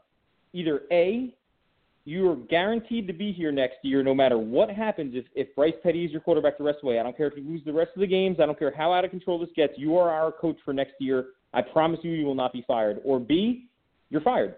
I mean, because right now, if their plan is to fire Bowles at the end of the season, fire him now. It's a difference. And if the plan is to keep him no matter what happens, then give him that security, because you can't leave this guy lingering out there making decisions on trying to win games this year at the detriment of the future of the team. It doesn't make any sense. So I think that meeting needs to happen. It needs to happen soon. Maybe it already has happened. But if Ryan Fitzpatrick is put back into that game, there's going to be a mutiny in that stadium because it makes zero sense for that man to ever get another snap unless – an emergency situation where he has to fill in because Petty got injured or whatever being the case. This is a bye week, dude. This is a bye week. So now Petty has to. Well, obviously they only have one day of practice today, another off per week. But this should be time for Petty to get in the playbook, develop an offense form, and move on. There's no justified reason to put Fitzpatrick back in uniform again. And like I said, if that meeting does happen, my fear is the opposite happens, and that Woody says, play Fitzpatrick's, I want to beat the Patriots. Yeah. But all right. Well, we could talk about this for 45 minutes, and I don't want to kill your entire show with this, but, why? What reason could anybody have to say that that Ryan Fitzpatrick gives you the best opportunity to win when all he does is throw interceptions? I was there in Miami. That pass that he threw in the end zone was ridiculous. I have video of it. I'm going to post it so you guys can see the fan reaction in the stands. You'll lose your mind. It's embarrassing. I can't believe I haven't posted it yet, but you guys got to see it. I would happen to be recording because I was thinking to myself, we're going to get the go-ahead touchdown here. I want to get this so I can post it on my Twitter. But instead, I got that debacle, and I promise you I'm going to post it as soon as I get off the phone. You guys are going to love it. You see Jet fans with their arms up in the air, and then they gradually put their arms down at their sides as they realize what's happening, and then the Dolphin fans' arms. It's hilarious. But anyway, I want to talk about these two articles I wrote because it has. You're right, Tyson. It's really struck a nerve in the Jets community, and quite frankly, I mean, look, I don't want to be known as the negative guy, the guy who's causing problems, the guy who's causing trouble for the Jets. Obviously, everyone knows about my history with the billboards and the plane and all that stuff, so that's going to come with some sort of reputation. But, this is an issue that really has been bothering me since the second I walked into that stadium. We, as my family, we had, the story's been retread a million times, but just to recap, we had 9 seats on the 50-yard line. They wanted $288,000, for us to continue for the first year, which was just an absurd amount of money to ask for fans. So we got 5 seats together in the 100 level. We were totally unhappy with our sight lines, with our experience inside of that section. So after the first year, the unhappiness had already kicked in. We decided to, crazy as it sounds, spend even more money, and we moved up to the mezzanine into the Chase Club for year 2, and paid a fortune to do it, hoping that the experience would be better. We didn't want to stop getting season tickets, and I still don't want to stop having our season tickets. What I want is to feel like our season tickets are, they have value, that there's a reason to buy them, that we're respected by the Jets front office and not looked at as people that just another number. We want to feel respected.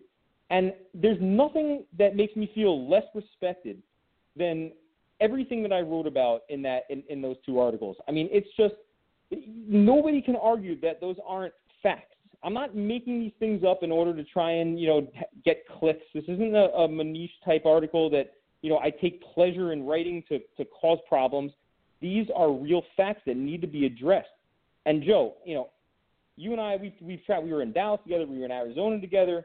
I mean, yep. You know, I'm curious your opinion here on – I'm not sure if you read the articles yet, but, you know, I'm curious what your opinion is on fan experience from other new stadiums compared to MetLife Stadium and how you feel about it. We haven't discussed it, and I'm not trying to steer you in any direction, so I'm just curious on your legit feedback.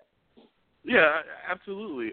I want to thank you for coming on, Jay. You know I love speaking with you as well, but I've talked about it time and time again on this show. I think that we have one of the poorest fan experience. We have one of the poorest stadium experience in the entire NFL. You were at me, you and Tyson, Kevin, we were all at that game in Dallas, and I always highlight that game when I talk about, you know, game experience, you know, stadium experience. That was a Broadway production. It was a show in Dallas. When you went and watched the Cowboys, even if you weren't a fan of the team, even if you weren't a fan of football, there was something there for you. There was people dancing.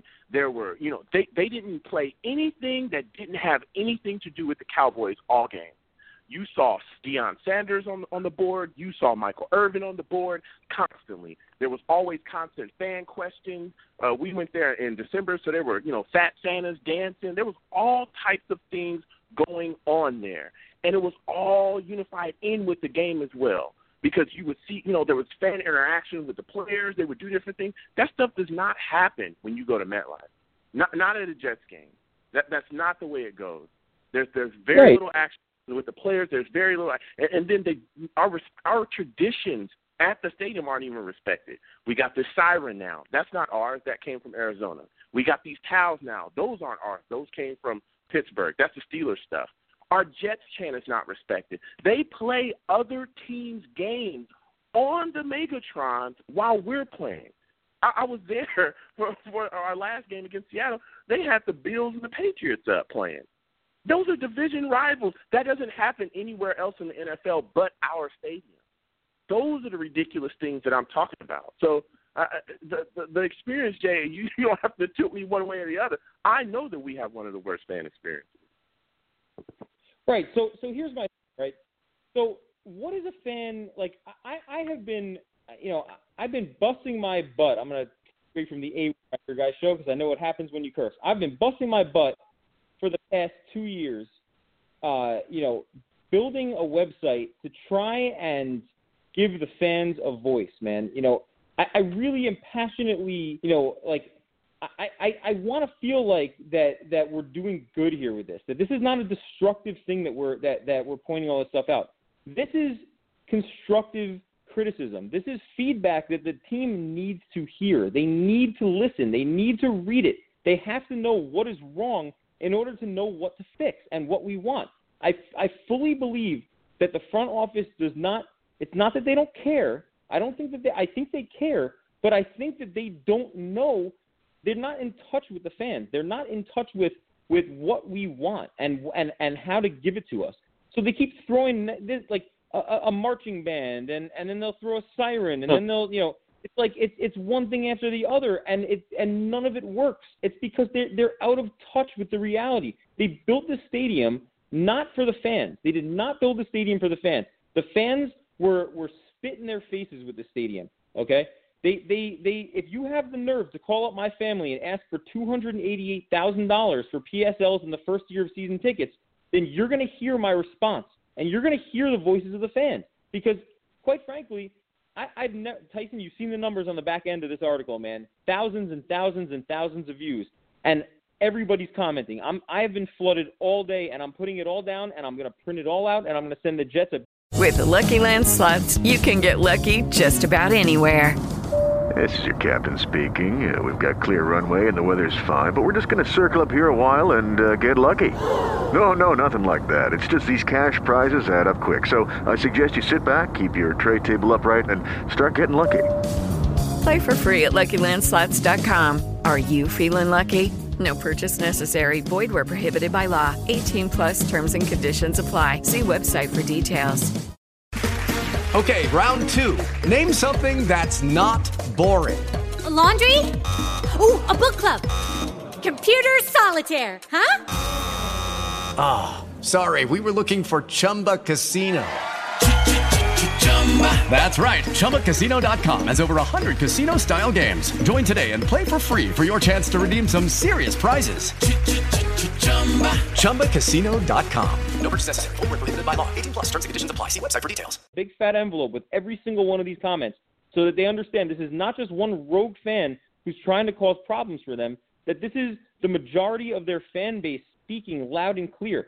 I went to this game against L.A., on Sunday, my tickets that cost $100-something bucks a piece, the guy sitting next to me was bragging how he paid $15 on StubHub. These are people that did not pay PSLs. These are people that did not have to pay for the preseason. They simply logged on to StubHub and bought the same ticket for 1/10 the price that I paid. How is that fair? What are the Jets going to do for the season ticket holders that have laid out that kind of money and are getting disrespected in this regard? It's not fair. And I'm not trying to sound like somebody who's, just got buyer's remorse and is complaining. I knew, and as did my family, what we were getting into when we bought these PSLs. We knew that it was not a good deal. We did it because we were showing the faith in the Jets that they were going to put a product out there that was worth investing in. And I'm not talking about a team that wins every year. You know that when you buy season tickets and you pay a PSL that you're in it for the long haul. There are going to be up years and there are going to be down years. And as Jet fans, we accept the down years. But what I won't accept is feeling like we're completely taken advantage of. And that's exactly what's going on, and I am not the only one who feels that way. Thousands and thousands of season ticket holders feel that way, and if it continues, which I don't know how they're going to fix it, you're going to see they're going to have a big problem on their hands. Well, the problem is not just getting new people, but with retaining their – I'm sorry? It's going to be this year. The problem is going to be this year. Here's the problem. Yes. The stadium experience, like you detailed, it's going to be – the stadium experience is awful. The team is awful. And when you look at the investment, and you did a phenomenal job breaking this down, because when I had season tickets, dude, I couldn't even give tickets away at times. I was throwing away $300 a week. $300, boom. Not to mention the preseason games I wouldn't go to. Another $500, throwing away. You're throwing away $600-$700. And, in this day and age, who wants to throw away $600? And you get nothing for it. Nobody wants to go. There's no value. And now you have a team. Now, if you look at this team, terrible stadium environment. It's awful. And you have no direction, no leader, no face of the franchise. There is not one way in the world to sell a season ticket load next year. There's no way to sell this team. It's impossible right now. They did it to themselves, Tyson. When you act greedy and you act like a pig, then you are going to eventually have to answer to it. And the gravy train has run out, man. They had a season ticket holder wait list, tens of thousands of people long when they were at their peak. They burned through that list in less than 6 years to the point where Tyson, you told me the other day, how many times did you see a commercial where they were trying to pimp those season tickets during the LA game? It was ridiculous. But Jay, you know where this started though? But dude, this goes back to let's just go back to the beginning. Training camp. They had six practices. They screwed the fans of Long Island, nothing at Hofstra. They don't care about the fans. What they wanted to do, they wanted everybody to come to their fancy facility to buy their overpriced merchandise. How'd that work out for you? And it rained two of the days. They didn't care. It wasn't about the fans. It was about getting limited practices to kind of create some kind of ordeal and then gouging for merchandise. When you walk into practice, you walk through the tent. It started there. Right. So this is not about – and fans were complaining back then. They were pissed. They drove out there, And so it's like, this is not a gut reaction to a 9-6 loss to the Rams. And I really hope that they seriously understand that. This is – a building frustration from the second that stadium opened up until today. And you know what? Wins, yes. If you're a Giant fan, and I talk to a lot of Giant fans who feel the exact same way about the stadium. I talk to a lot of Yankee fans that feel the exact same way about their stadium. It's like, when you win and you put a winner out there, the Giants have won a couple Super Bowls and they're 6-3 now. You're not going to see as many articles or any for that matter talking about the stadium because they've better stuff to write about, But if you slap your fans in the face, asking them for $250,000 for a year of season tickets, you better be putting a product out there every single year, or at least or at least putting a fan experience out there every single year that the fans can get behind and feel proud of. When things go like this, when wins and losses go like this, That's one thing. You know, you may gloss over it for a little while and accept the crappy stadium atmosphere. But when things are going wrong, man, you're just like, you know, and not only, like you said, Tice, it's like, you know, and when you feel like that there's no end in sight, you know, you feel like that, like, players aren't even showing up for practice, and you're investing that kind of money in the team, and the players can't even be bothered to show up, and then you're rewarding them with long-term contracts, and Darrelle Revis making $17 million, and he can't be bothered to make a tackle? Are you kidding me? And then let's make him a safety? You know, the only thing worse than a cornerback who refuses to tackle? How about a safety that doesn't tackle? Like, get the hell out of here with that idea. Darrelle Revis is like, you know, these guys are leaders. They don't care. So why should we? The warning sign was there. The warning signs have been there. When your home opener isn't sold out, that's a problem. When your crowd noise isn't basically vanishing far dead time, it's a problem. The stadium experience, it used to be a family atmosphere. The same people sat in the same seats. You knew everybody, and it was always a great time. Now you go to your section, you have no idea who these people are. Half of them are opposing fans. Half of them don't care. Half of them are just on the phone the whole time. The experience is awful. There's no bang for your buck. And just the product on the field is a concern. Like you said, you're saying, okay, you want me to spend $200 a ticket? Okay, show me something. No, I don't want Tony Romo. Show me a franchise that knows what the hell they're doing. Not firing a coach every 2 years, not trying to figure out. Like, even today, today's a perfect example. Pepper Johnson met with the media. He acted like an idiot. He sat in front of the media and wouldn't answer questions. This is exactly the problem. Why are you embarrassing us even more, Jay? It's crazy, man. This season has been this perfect storm of hell as a Jet fan. It's like, you know, we had expectations coming in. They flopped. Every single thing. I can't even blame – you know what's crazy? It's like you can't even blame the GM because you were excited when we re-signed Mo. You were excited when we re-signed Fitz. The results aren't there, and that's unfortunate. But, like, you know, situations like that, he did what we were – applauding at the time as, you know, what we thought was a good idea. I know maybe Joe wasn't. You know, but that's part of the problem, Jay, and that's part of the problem right there. Because we spoke about this earlier. You said, hey, you got to build for the fans. Listen, you build for the fans, and you'll be sitting right next to them. There's no reason they should have re-signed Ryan Fitzpatrick. No reason at all. Not at that price. I'm with you, but my whole thing is like, okay, so then you don't build for the fans, and that's part of the problem here. That's part of the problem. The splash moves, the Cutler, the Romo that we're already talking about right now is because they're doing exactly what you're talking about doing every season. It doesn't allow us any type of stability. I'm fine with a complete rebuild, man. I'm not gonna lose my mind if the Jets are in complete rebuild mode, and you know, but then show us that's the direction you're going in. Don't sign Tony Romo. If you sign Tony Romo, then you're confusing your entire message. You're still going to be 8-8, the best case scenario next year with Tony Romo. You know, and that's if he stays healthy, which he never will. And what does that get you? Tyson's exactly right. All that does is get you, you know, is delay your rebuilding process even further because he's not going to be around for very long. So it's like the whole thing is skewed, man. Give us a complete rebuild. I'm more than willing to bite the bullet on that.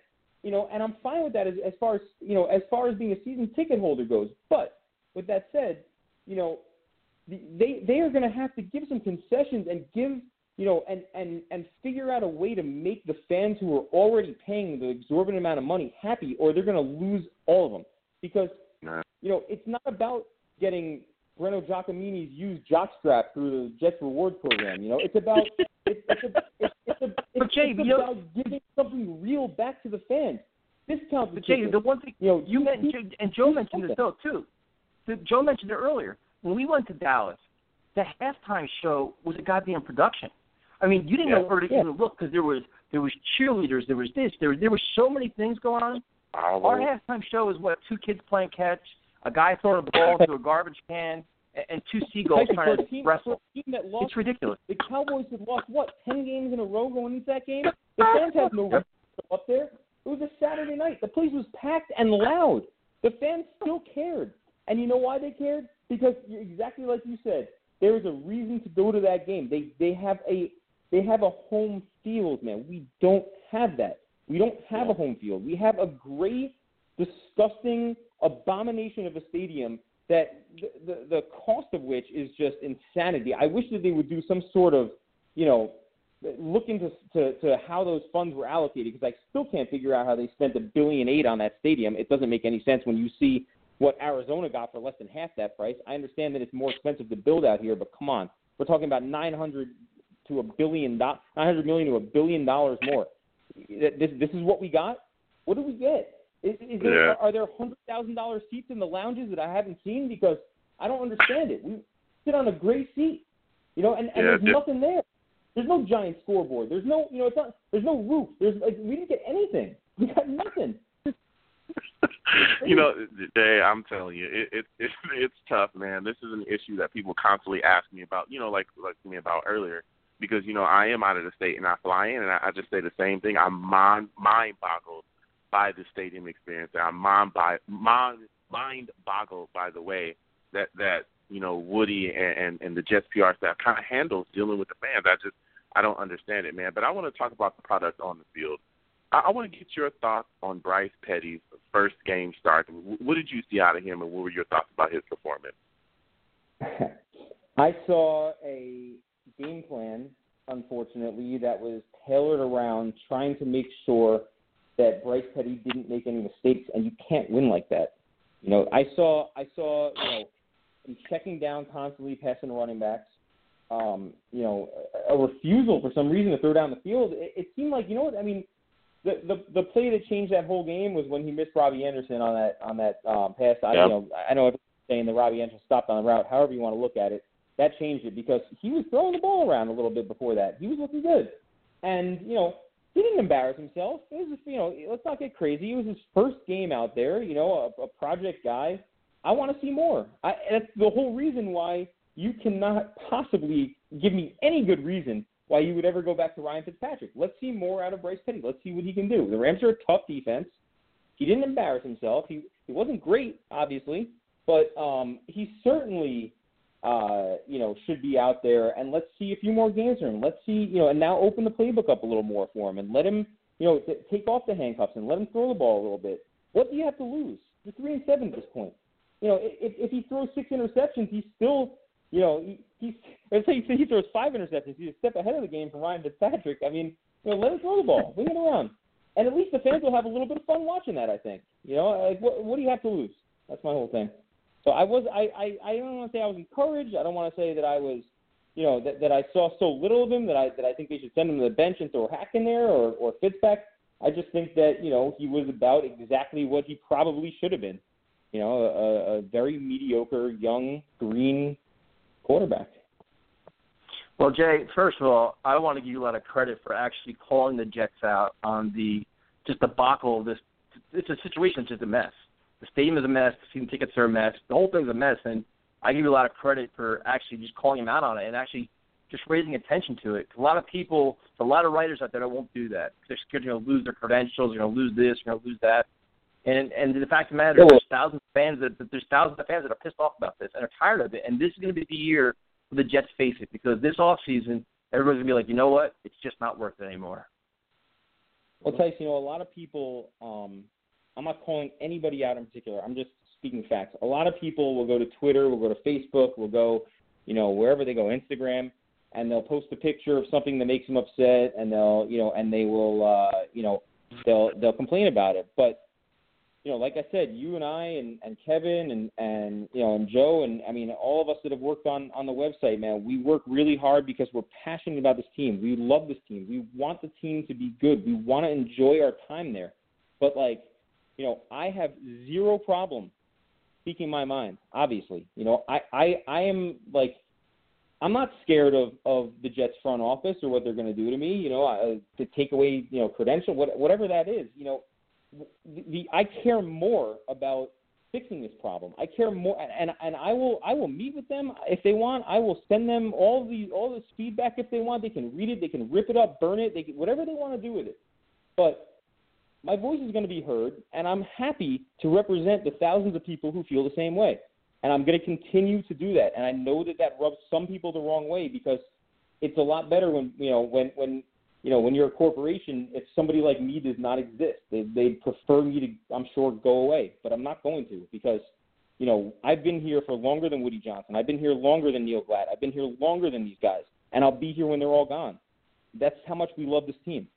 You guys all feel the same way, I'm sure. So I'm going to speak my mind, and I'm going to try and help be a part of the solution instead of just being a mouthpiece.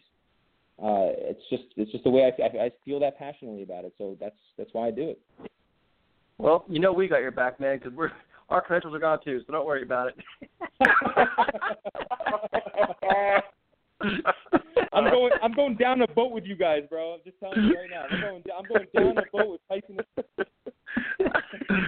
we got a cruise ship at this point. Sure. Noah's Ark. When we put all of our guys, wish you guys could see the thousands. You will see it because I'm going to show you. I'm going to print out all this stuff. But man, thousands. I've never seen. There's never been an article we wrote in the history of our site that got more attention than this one. Thousands and thousands of comments that I don't even know how I'm going to get back to everybody. I really try to read them all and respond. But the people who sent us comments, I rest assured, that feel the same way or that feel that I'm a complete idiot. We got a couple of those. We got, I would say that we got a couple thousand comments of people telling me that this is exactly my experience and I appreciate you speaking on my behalf because somebody needed to say it. And I got maybe three or four people that said, I don't know what you're talking about. I love the stadium and you're completely out of your mind. And that's fine too. Give us that feedback because I want to hear that feedback. If there's something the Jets are doing right, I want to send that to them too. But it's just it's touched off a firestorm. And that's what happens when sometimes when you speak your mind, you get people that agree and they their voices will be heard as well. I'm going to print them out. I'm going to send an envelope to the Jets and hopefully they read through it. Well, good stuff, Jay, and we always got your back, and we'll just share the message. So let's all do that, man. That's great work, guys. Thank you. And it's a fair point, dude. I've had season tickets since 1995, and the experience, Joe, as is just not a good experience. And it's just the value. Like, you lose money in the preseason no matter how you look at it, and then you have your tickets, and there's times, like this year, you can't even give them away. So you have, say if you have four tickets, you try to get rid of two of them, that's $250 that you can't even give away. Nobody even wants them. So basically you're saying, yep, there's that money lost. You're losing money hand over fist. And you say, for what? What am I going for? You go watch the Jets play the Rams. They score 6 points. But that's it. With a fake air siren, with a dead crowd, and lousy traffic. You can't justify it. It's impossible. The Jets have their hands full, man. This has been a long time coming. It's been brewing because this new stadium is just awful in terms of traffic, engineering, getting to your seat, going to the bathroom. It's just a nightmare. So. Wow. Plenty of credit to Jay, man. Jay pointed out all the flaws of the organization and stadium, and hey, let them face the music. We got to deal with it. And like you, Joe, you travel. We both travel to away game. You spend all this money to see a quality product, and you don't see it. It's just there's no return on your investment, and that's the problem. Yeah, and then when you go to other stadiums, it's like you start to see all the things that they have that are better than your home stadium. I think that's one of the most maddening things. When you go, like I was in Arizona, and you go to their concessions, and their food is way better than the stuff we have at MetLife. And just the fans in general, everyone's there, and when their team hits the field, it's everyone on their feet, and it's so loud. And then I go to MetLife, and it's not that way. Our team hits the field, it's dead silent because no one's there, or it's pretty much an away game because it's filled with the other team's fans. I mean, it's tough, man. Yeah, dude, I've been to, like I said, Dallas was amazing. I've been to Green Bay. Green Bay is phenomenal. Even Baltimore Ravens, the game is like, it's an event. These fans are into it. The place is loud, and it doesn't even depend on the record. I mean, now, Jets 3-7, that place can be a ghost town and just a disaster the rest of the year. Other teams, the fans are still into it. Kansas City, these places, it's just a whole better environment for a lot less money. So we're going to go to our next caller. It's David in Virginia. David, this is Joe and Tyson. How you doing, man?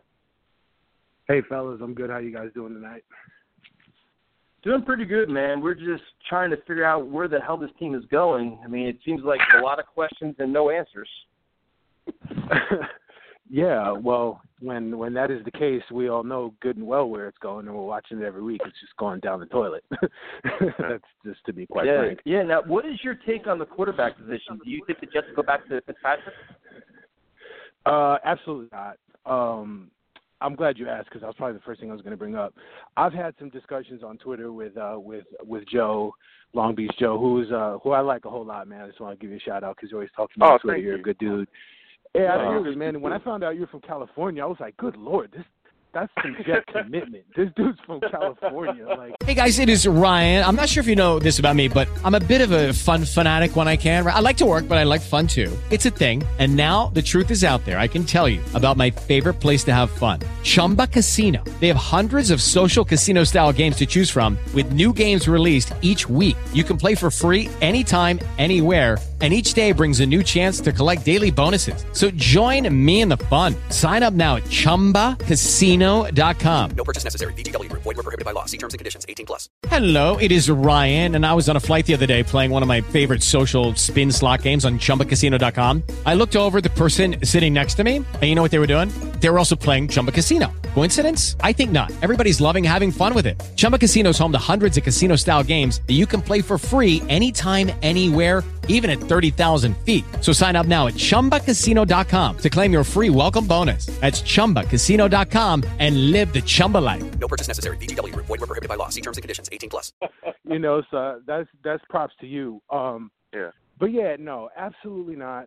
Please do not put – I don't even say his name. Number 14, please do not put him back on the field. Nobody wants to see it. The only case for it that I've seen Jets fans make and one that I might agree with here is everybody that wants us to tank says, well, yeah, put 14 back on the field because that's the guaranteed way that we'll just continue to lose because Todd Bowles thinks that he might actually give us the best chance to win. And I'm not necessarily a let's tank fan, but for all the fans that want us to tank, I've always told them, well, like, well, if you want to lose, you know, just put that guy with the beard out there because we'll absolutely lose every time he comes out. You know, that's fine, done deal.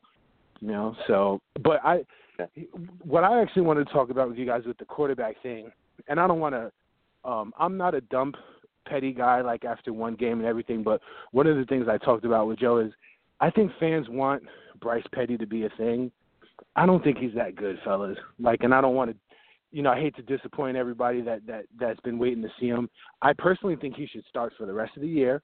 Let him get all the snaps. Let him get all the run. Let's see exactly what he can be. But I think what I saw on Sunday is the guy that I pretty much expected the guy I saw in preseason. Like, he's got a good arm. He can throw a deep ball. I don't necessarily see it big IQ-wise, quarterback IQ-wise, and I think he's really inaccurate. You know, like there was a play. Go ahead, I'm listening. Yeah, and I want to thank you for calling in. I hear what you're saying, but how much of that was the play calling?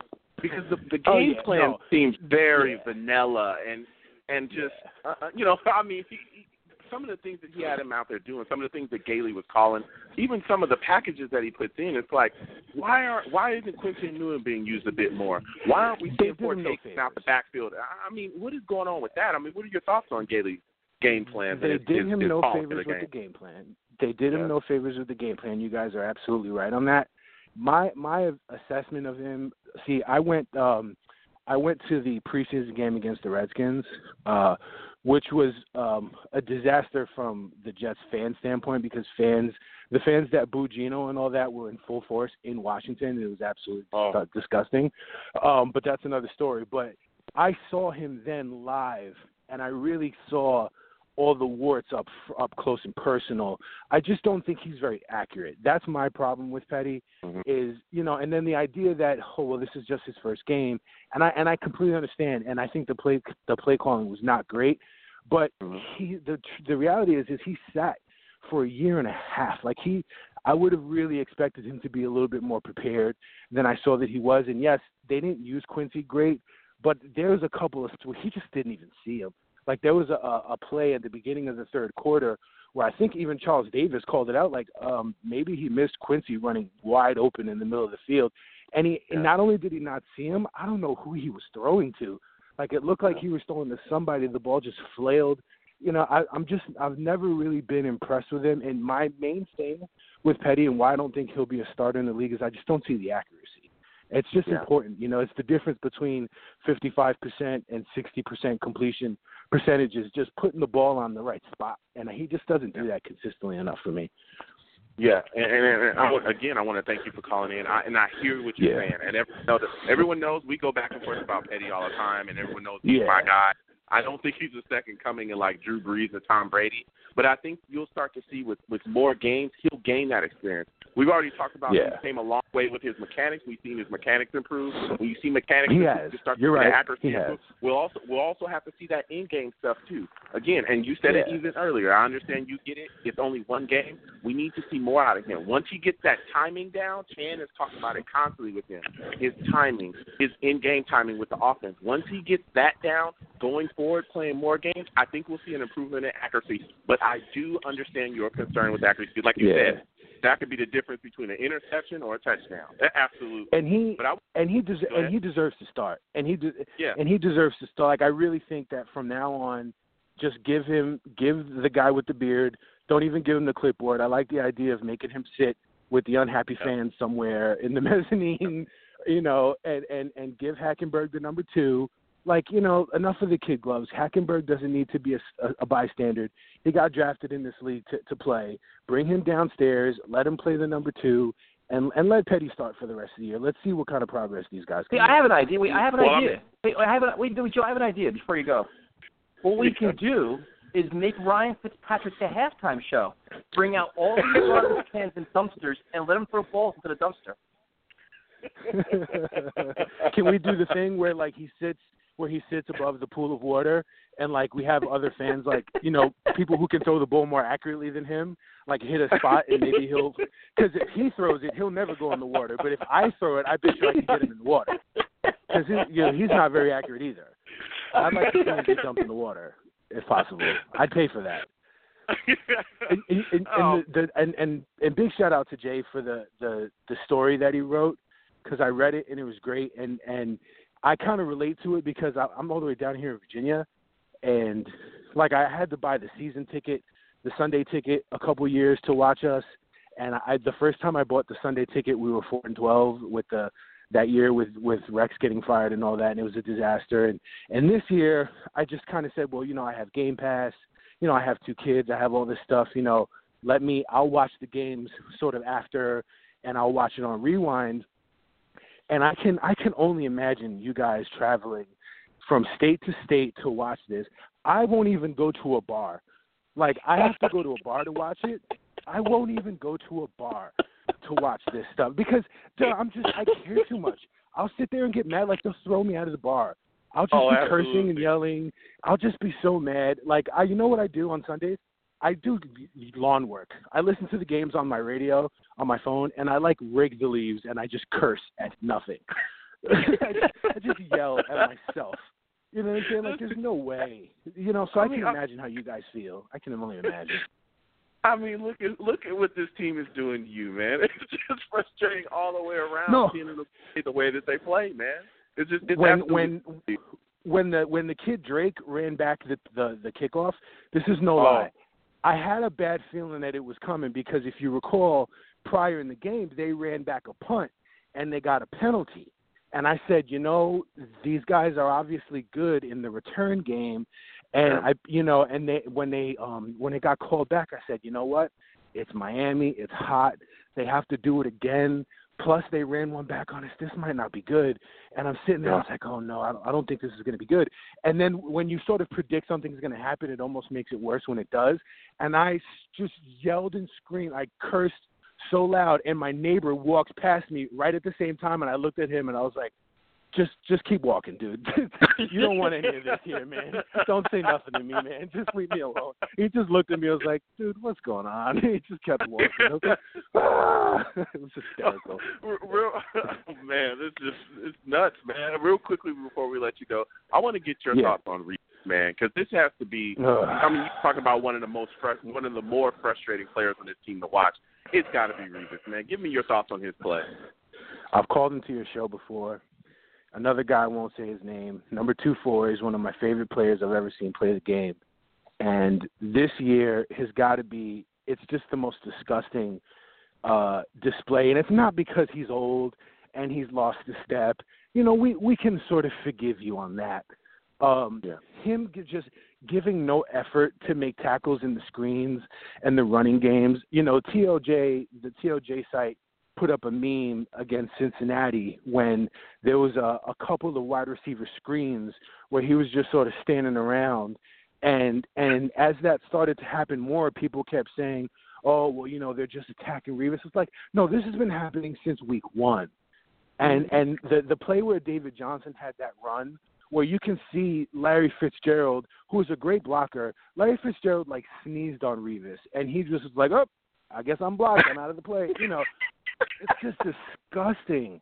And then you want him to be a safety. Like, he's always been one of the best tackling corners in the league, which is why it's so shocking to me that now he just doesn't want it. There's no other conclusion to be made except that he's just out there dogging it. Or that he just, you know, like everybody else, they're just so demoralized that they don't even care. But you're a team leader. You're making $17 million. You came back here to be who you are. I don't care. You need to be fighting till the last whistle. You know what I mean? And he's clearly out there dogging it. And it's just, I don't care how much dead cap money there is. He deserves to be cut. He deserves to be cut next year. You know, he's going to be making a nice little bit of money. It's not going to be $17 million, but it's $9 million. That's like something like that. It's a lot of money to pay for a dude who's absolutely going to be dogging it, who's saying that his body's breaking down. Like, he deserves to be cut, man. He deserves to be cut, and it hurts my heart, and we'll put him in the Ring of Honor, but good Lord, get this guy off the field. David, good stuff, man. Thank you for calling in. Fellas, as always, thank you. So, Joe, I just want to know, where will the New York Jets send our money? Because we gave them two great stadium opportunities here. First of all, give out flasks, half full, not fully full, just half full, because Jeff fans can drink a little bit too much. And then a dunk tank at halftime with Fitzpatrick leading the way, or Fitzpatrick throwing the ball into a dumpster. I mean, you cannot ask for. Right there is already improving the stadium experience. There you go, right there, Lily. Hey, I'd be down for it, man. The dunk tank or the dumpster. See if a fan could beat him out. I think that'd be quite entertaining. Or what you can do is you can line up the drum line and have Fitzpatrick throw passes at them so they can catch him or something. So you got to maximize your resources. You know what I mean? Like, it's something. You got to do something with these people. Yeah, I mean, you got to find ways. You got to find ways to entertain the fans. All those are good ideas. All right, we're going to go to our next caller. It's our good friend Justin. Justin, this is Joe and Tyson. What's up, man? What's up, guys? Another tragic week in Jet Nation. Yeah, it's not ideal right now. But what is your take this whole saga with Bryce Petty? Did you like what you saw out of him or no? Actually, I haven't seen enough of him. I mean, he showed some signs where he looked pretty good, and then he showed some signs which wasn't so good. But I really don't think they let the kid play. I mean, 3 and 6, and we're not letting the kid actually throw the ball. We still have the run, pass situation with Chan Gailey. So, I mean, I don't know. I haven't seen enough from the kid yet, and absolutely he should be starting pretty much the rest of the season. No, I tend to agree with you. Now, are you surprised that Jalin Marshall is still back returning punts? Yeah, I mean, actually, no, not really, because what do you mean? We haven't seen any accountability all year, and again, we're not seeing any accountability. So this guy, Coach Bowles, I don't know why people are not saying he's not just on the hot seat. Just call him Zombie, man. Yeah, Zombie Bowles. I don't know how people are saying the guy is not on the hot seat, because absolutely I think he's on the hot seat. I've been saying it for 3 weeks, and he's making mistakes, accountability. So I absolutely think he's on the hot seat, but I don't know. These last couple of games will tell you the future of Coach Zombie. And I want to thank you for calling in. What are your thoughts about Muhammad Wilkerson's performance as well? Because we all know that he's talked about, you know, having extreme pain. Don't you think he should just be benched instead of out there playing hurt, which is really affecting his production? This is why I don't know if Coach Zombie is the right man for the job. I think Muhammad Wilkerson is hurt and shouldn't even be in the game, but we have a coach that is clueless time after time, putting guys out there that are hurt, guys out there throwing interceptions, guys out there like Revis getting burnt, not even showing effort for tackling. So, I mean, no, it doesn't surprise me. Yeah. No, it doesn't surprise me either. Good. Yeah. I wanted to get the next thing I wanted to get into is the heated quarterback situation. I want to say this right now. I said it. If we sign Fitzpatrick, we're going to take three steps back, and it's going to hold our future in jeopardy. And look what happened. We did it again. So, you know what? Let's rip this Band-Aid off. Let's not do it again. And you want to put these fans want to put another Band-Aid on with Tony Romo or Jay Cutler? Yeah, no, let's not do that, please, because we already made this mistake. Although Romo is a very talented guy, he's one hit away from being done for his career. So can we please not put another Band-Aid on and make this mistake again and hold our franchise even a worse situation than we were in signing Ryan Fitzpatrick? Yeah, I'm right there with you, man. I don't understand why a lot of fans are constantly, supporting a splash move like a signing of Tony Romo, like you said. I'll give you a take why fans are, because fans are sick of losing and they want to have a quote unquote franchise quarterback, but you got to look at the big picture. Exactly. I mean, we need more needs than quarterback, offensive line, rusher, et cetera, et cetera, et cetera. So you know what? Let's not even go there. But having Tony Romo. Yeah, and I hear what you're saying, but having a franchise quarterback, you need to bring let a young guy develop into a franchise quarterback, or you need to bring a young guy in. But going out and making that splash signing, with Tony Romo or Jay Cutler, that's definitely not going to solve your situation, because we just did that with Fitz. Yeah, exactly. That's what I'm saying. But what do you mean? What do these fans want to bring in Romo? But they're saying Bryce Petty is looking horrendous in one game, and they want to run him out of town when they don't see production with one game. When it's terrible. They just want to run every guy out of town. And what happens if we do sign Romo and he has a bad couple games? It doesn't solve anything. So if we sign Romo, we'll be sending our franchise back even. Maybe 3 or 4 years, when Fitzpatrick it may be only 2 or 3 years, because Romo is a pricey guy and we don't even have money to spend on a guy like Romo or Jay Cutler, and there's not very many names out there like Matt Flynn. No, that guy's trash too, so let's not get carried away. I'll bring in an interesting point for you. You guys mentioned Mike Glennon. I think that would be an excellent idea, Mike Glennon coming in. I'd be all for that. Because the idea of Mike Glennon is this: he's young, he has some talent, and he'll be cheap. Like you mentioned, Justin, the thing is this. And another mention. Okay. Yeah, cheap. Absolutely need to bring in a veteran. And I don't know why cheap. A good option is Geno Smith. You guys are saying he's one of the best options. I know fans don't like him and don't want to hear it, but he's not going to be too pricey, and he's actually a very good fit. Him and Mike Glennon would probably be on the top of my list to re-sign for a quarterback next year. Not Jay Cutler, not Tony Romo. But this is the only question with that, Justin, is how realistic of a re-signing is Geno, knowing the fact that, dude, if he has a chance to get out of here, he's going to go. He's had the fan base top of him. He's had the fan base on top of him since he's gotten here. He's had the media on top of him since he's gotten here, and he's been disrespected by two different regimes. There's no reason for him to stay here. Once that door opens, I can see Geno take off running and never look back. No reason. The guy has a chance to be competitive and compete for a starting position, and that's what the guy wants to do. So let's not get carried away with no reason to re-sign the guy, because the guy can actually be a very legitimate chance for a starting quarterback situation. So let's not get carried away, and there's no reason why Geno Smith should not want to come back, because he has a legitimate chance to start next year, because we don't know who the hell is going to be our quarterback next year. Justin, good stuff, man. His last couple calls have been on fire, man. Yeah. Ask me the question, the fire question about if Ryan Fitzpatrick starts versus the Patriots, what will we do with Coach Zombie? What will you do? I give him the walking papers right there. He starts Ryan Fitzpatrick. Ryan Fitzpatrick shouldn't be active any of these games. He should be just, as he said, in the mezzanine section with the fans, because This guy should not be active on game day. He held our franchise hostage, and we're paying the damage for it right now. Good stuff, Justin. Thanks for calling in. All right. Thanks, guys. That's another idea we had. See, once again, We're trying to improve the stadium experience. What you can do is put Ryan Fitzpatrick. He's got a big group of fans, man. He's got a big group of fans that make excuses for him for what, 5 weeks now?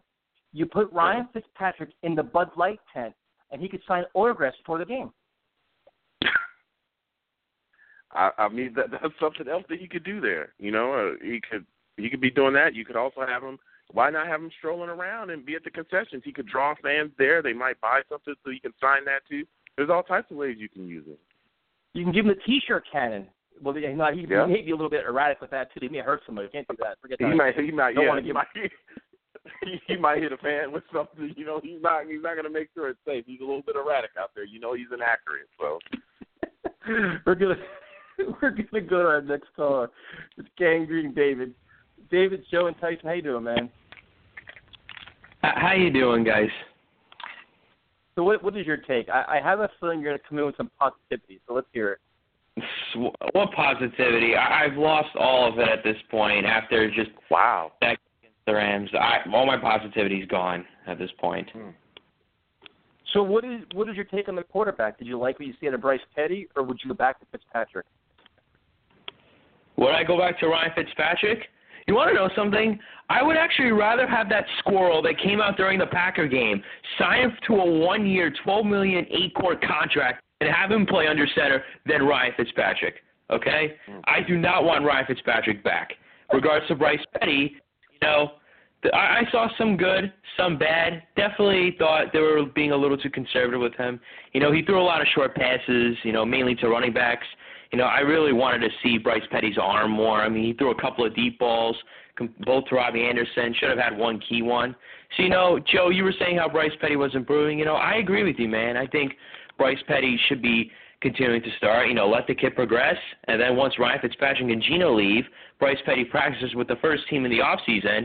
And who knows, this is a quarterback project. We're trying to develop this kid into the future of the New York Jets. And personally, if all goes well, I would say maybe Bryce Petty should deserve a shot next year because we've already seen him develop for about a couple of years now, and I think he could be ready. Yeah, I want to thank you for calling in. I just want to see the kid get more snaps, get out there, get his in-game experience, some live game experience, and get some timing down with the offense and just see where he is, sees what happened with the kid because at this point they've let him out there. There's no reason to go back to Fitzpatrick. But, man, I want to get your thoughts on Todd Bowles. Is he on the hot seat in your mind? Well, if he does start Ryan Fitzpatrick, then on my mind he is in the hot seat. But, you know, his mentality right now is still winning games. But at this point, like I said, I think he just needs to put young talent in and see what this guy's got because we got a lot of old guys. I mean, Revis is old. You know, Mangold's old. These guys are not getting any younger. So I would say Bowles has to be careful for what he does. Starting Ryan Fitzpatrick could possibly put him on the hot seat. David, if you look at the team for next year, who would you – if there's one player to build your defense around, who would it be? Wait, one player that would put on defense? You're going to build your defense around that player. That's your star player, your leader. Who are you going to build your defense around? You actually want to know something. I will look more into the cornerback position. You know, player soundbites, if you will. But, you know, the thing with Darrelle Revis, I mean, I want him gone, but there's no way knowing how we're going to cut him because his money's guaranteed. Why not? And we'll take a huge hit. Listen, I want Revis gone. What? It's not a huge hit if Revis leaves next year. No. Yeah, I mean, I hope Revis can leave, but I don't think it's going to happen. I mean, I wish it could happen, but if he doesn't leave, I would probably put him at number 2 corner and then sign a new number 1. Because Revis cannot go up against receivers like A.J. Green, Antonio Brown. I mean, you have this guy getting burnt left and right by Terrell Pryor, Kenny Britt. Like, I've had enough of watching it, dude. I mean, yeah, even by running backs, too. So just put Darrelle Revis at number 2 corner and then sign a new number 1 corner that can actually be a good physical matchup with these receivers. That's just as strong, just as fast, has good coverage skills because Revis has lost it. He really has. Here's a tough question for you. Very tough question, actually. What is a bigger priority for you next year, getting a left tackle or getting a pass rusher? Well, if we're going to start Bryce Petty next year or any non-experienced quarterback for this Jets team, then I would probably say offensive tackle because right now, yeah, I would say get an offensive tackle if we put a young guy in there next year. But, you know, an edge rusher is something we definitely need because we have not been getting pressure all year off the edge. I haven't seen that a lot. So I would go more or less on the offensive tackle side if we put a young quarterback in there next year. David, good stuff, man. Thanks for calling in. No problem. Thanks, guys. Have a good night. You too. And, Joe, that's the one thing. It's like everybody's like, oh, you know, we got to cut Revis. We got to do this. We got to do that. There's a huge problem we're going to have next year. First thing is, you need to replace Revis. You need a corner, like a legit number one corner or a high two corner. You still need a pass rusher because Malden's kind of coming on, but he's not dominant. And now you're going to need a left tackle. And a left tackle is going to be a problem because this draft is not, you know, if you look at Connor Rogers' Twitter feed, this is not a draft known for offensive linemen. Yeah. Left tackles do not come cheap. They're hard to find, and we need one. Yep. So now it's like, what's your bigger priority? Is it a left tackle or a pass rusher? For me, you need to build offensive line. That's got to be the priority. Yeah, it's absolutely a left tackle. That's not even you can survive without a pass rusher. Rex did it for years. We had a lot of defenses where he didn't necessarily have an elite pass rush. He would send blitzes. We would get after guys and do stuff like that, but there was no guy off the line that would just absolutely come out and maul you. You don't get a left tackle in here, and you don't provide Petty enough time to stand upright and get the ball out the pocket, we're done.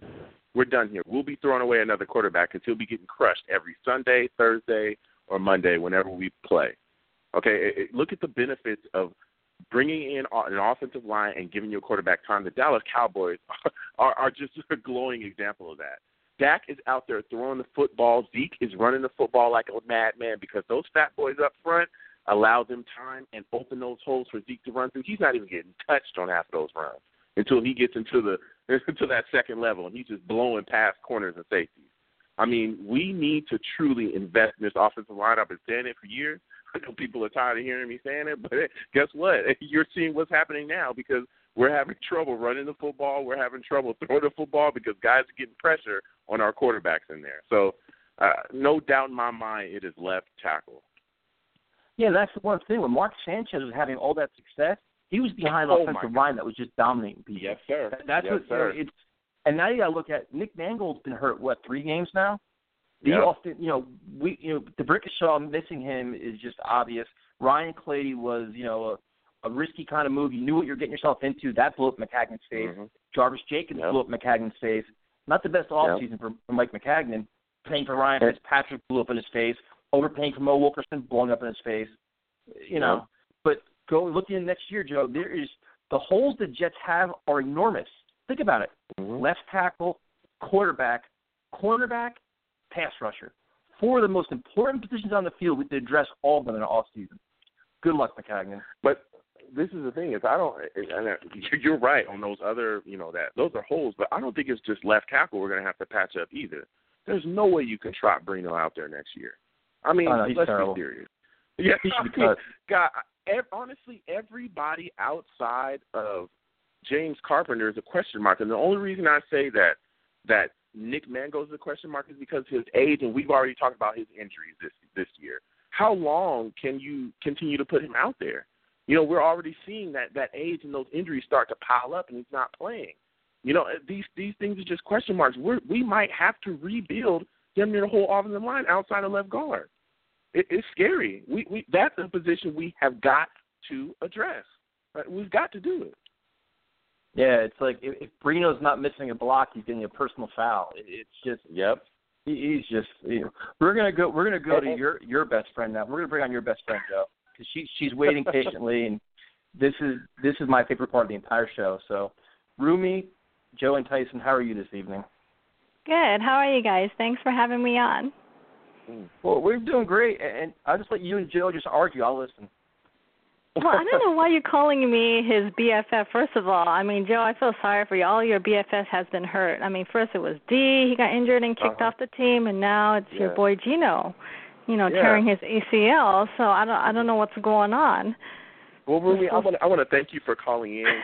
You provided us such great insight on this team every single time you call in, just like your love for Fitz. I mean, he's clearly a guy that has produced great dividends for us this year. He's done nothing but good things. So I want to get your thoughts on Bryce Petty and his performance against the Rams. What are your thoughts on what he did out there? Well, I thought Bryce did fairly okay, considering it was his first NFL game. He seemed pretty calm, and he threw a great long ball to Robbie Anderson.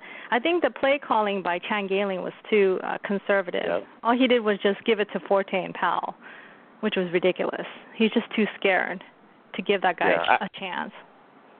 Yeah, I absolutely agree. I think they need to open up the playbook a little bit more for the kid.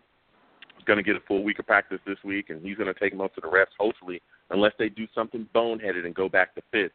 You're going to see this kid out there. I want to see him, you know, again, go out there, get his game experience, get these reps, get this live game, you know, game practice time, and go out there and just throw the football, man. Let this kid develop. I want to get your thoughts on Todd Bowles as well. Is he on the hot seat in your mind?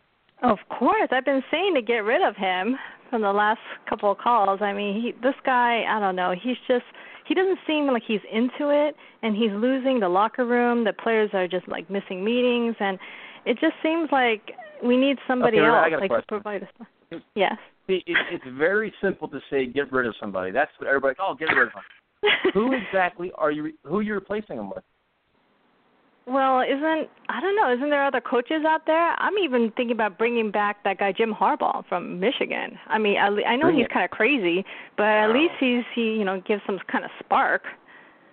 And he knows. Well, first of all, Woody Johnson's not going to pay $10 million a year for Jim Harbaugh. That's just not going to happen. That's true. I mean, are you willing to bring in another unproven guy like a coordinator, or do you want a proven head coach like Tom Coughlin? Oh, Tom Coughlin, definitely. Guy with more experience. I don't want another guy who's like a defensive coordinator. It's like a failed project, just like Rex. Well, I think Rex is actually better than Todd Bowles at this point. At least he has the guts to make plays, you know, go on 4th and 1 and change quarterbacks when he needs to. But Bowles is just, like you said, a zombie. He doesn't do anything. Like I feel like he's afraid to, like, piss off the management or something like that. Oh. What do you think? I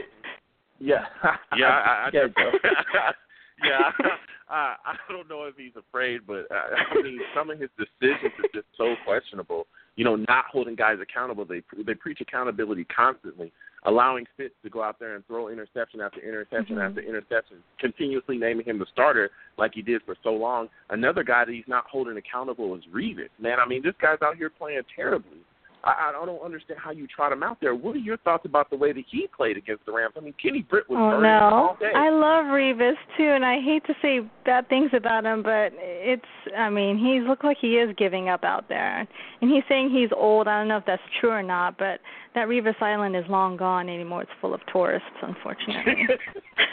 I'm sorry to say it, but they're saying that he's going to leave. I don't think so with all that money he has guaranteed. No. There's a misconception here. Revis can go next year. Once the season's over, the cap hit is significantly less. He's not making $17 million next year. It's like $13 million. There's offsets. If he gets cut and you go somewhere else and signs, there's offset language in the contract. It's nowhere near as bad as people think it is. At some point you got to just let go. Let go of Revis. Yep. The legend is gone. That's true. Move on. We need to get stronger, faster, greener, Rumi. You know, I don't even know what that is. That's what I was going to ask you, because they don't show that commercial here on the West Coast. So I don't know what you guys are talking about. Someone had to show me that commercial. I'll tweet it to you. It's awful. It's absolutely dreadful. Okay, it will just make you want to punch things. Well, what do you think about signing in the injured back Romo? I mean, I think he's too expensive, first of all. Why don't we just draft another guy? If you sign, what is the goal with signing Romo? A one-year quarterback to do what? Win 9 games, 8 games? What is the purpose? I agree. I mean, it's just ridiculous of them thinking of signing him. That's a Brett Favre move, and it's, at least Brett Favre was somewhat durable. Romo's one hit away from being out, so it's going to be great headlines, and fans are crazy about it. But it would be the wrong move for the Jets. And Chan Gailey wouldn't know what to do with him either. I think that guy needs to go more than anybody, him and Bowles. The list, The list is long, Rumi. The list is very long right now. What happened to your sound bites? I missed it throughout the show. We're too busy. We're too angry. We don't have time. Too many callers. Well, you know what, Tyson? I hope we get your guy, though, from Notre Dame, that quarterback. That, you know, and that's what I'm talking about. Cause you gotta just keep it real. That's it. This is ridiculous. Deshaun Kaiser. He's tall, 6'4". He's the next Joe Montana. Rumi, whoa. Stop. Yes. Can we stop this madness? What? I mean, Dak and Wentz started right away. Why not that guy? The next Joe Montana, and you have the nerve to even talk about that crap on this program? Sorry, Joe. That's an all-new low, Rumi. I never thought it would come from you, but you know what? This is disgusting. This is the disgusting display by you. I'm telling you, it's ridiculous. I'm just mad because our team. You guys are going to beat our team this week, okay? You got to give me some slack. You know, wow. SC's playing with Bruins. You know, you guys are going to kill us. Oh, you're going to get whacked. You're going to absolutely. See, get at least whacked. I'm realistic in that sense, okay? So you got to give me some sympathy. Yeah, but there's no need to talk about that crap school on here. Let's never mention that player again. Let's never mention that guy again. No, it's not Rumi. All right. Thank you for calling in, Rumi. Well, thanks, you guys. Have a good night. All right, you have a good night. Get out of here. We're going to go to the next caller. It's Jose in Austin, Texas. Jose, this is Joe and Tyson. How you doing, man? Hey, what's up, fellas? How's it going? Oh, we're doing pretty good, man. Now we're talking about new coaches, new quarterbacks, the same old Jets, man. Say, Joe, I spoke to you a couple weeks ago, I guess, on Facebook. I was part of the Austin Jet fans, the meetup group. Okay, yeah, awesome. Yeah, it was great to speak to you, man. How you doing? I'm doing good. I've been meaning to try to call y'all, but I drive for UPS, and I get off real late, and you know how it is. Got to make that money. Yeah, absolutely. I feel you, man. Let's get your thoughts on this team, though, man. What are your thoughts about Petty in his first game, starting? On Petty, I thought he did pretty good, as considering it's his first start, but let me get to this. When Fitzpatrick is playing, why is it that we start off 5 wide, throw on first down, throw on goal line situations? Petty comes in. They ran the ball on first down every play until like the middle of the third quarter. It got so bad that the Rams were collapsing. They were blitzing on first down. That's how bad it was. And I was just like, man, can we let this guy throw? I mean, we're horrible. I mean, it was pathetic. That was pathetic. Yeah, it was a very conservative game plan by Chan. That was one of my only problems. I think it was just like, hey, let me put this kid in a position and not make, you know, any type of mistakes. And it really hindered his potential in that game, because I really think if they would have opened it up, this kid's got the arm. He can throw the deep ball. Let's do it. You know, let's give the Rams something to be afraid of here. There's other weapons he could have used more effectively as well. I thought Quincy Nunez was underutilized in this game. I thought, you know, Matt Forte's receiving ability was underutilized in this game. There's just other weapons. You know, even also Safarius Jenkins, I felt like could have been out there and done a little bit more. I questioned, you know, Gailey's play calling, man. The one thing I say about Petty, and I really haven't heard nobody talk about this, is that in college, he played in the spread formation and rarely got under center. Yep. And this last game, he was almost all under center, and he did an actual pretty good job for a guy that's never been under center. So, I thought it was just too conservative. It was just too conservative. Yeah, absolutely. I did tell my buddies that watch Robbie Anderson shine here, because him and Robbie, you know, in preseason, you know, they got together, and sure enough, he looked like he was looking at Robbie more than what Fitzpatrick does. Yeah. Robbie has been, man. Well, that's not saying much. What a find. Yeah. Anybody can find him more than Fitz. Like, Fitz is just missing guys left and right. But Robbie has been a find, man. This is a kid that is really emerging. I'm just so excited to see his growth within this offense as well. This dude is out there doing it all. We've seen him make these crazy catches, and especially his run after the catch is good because he's so fast, man. He can get going.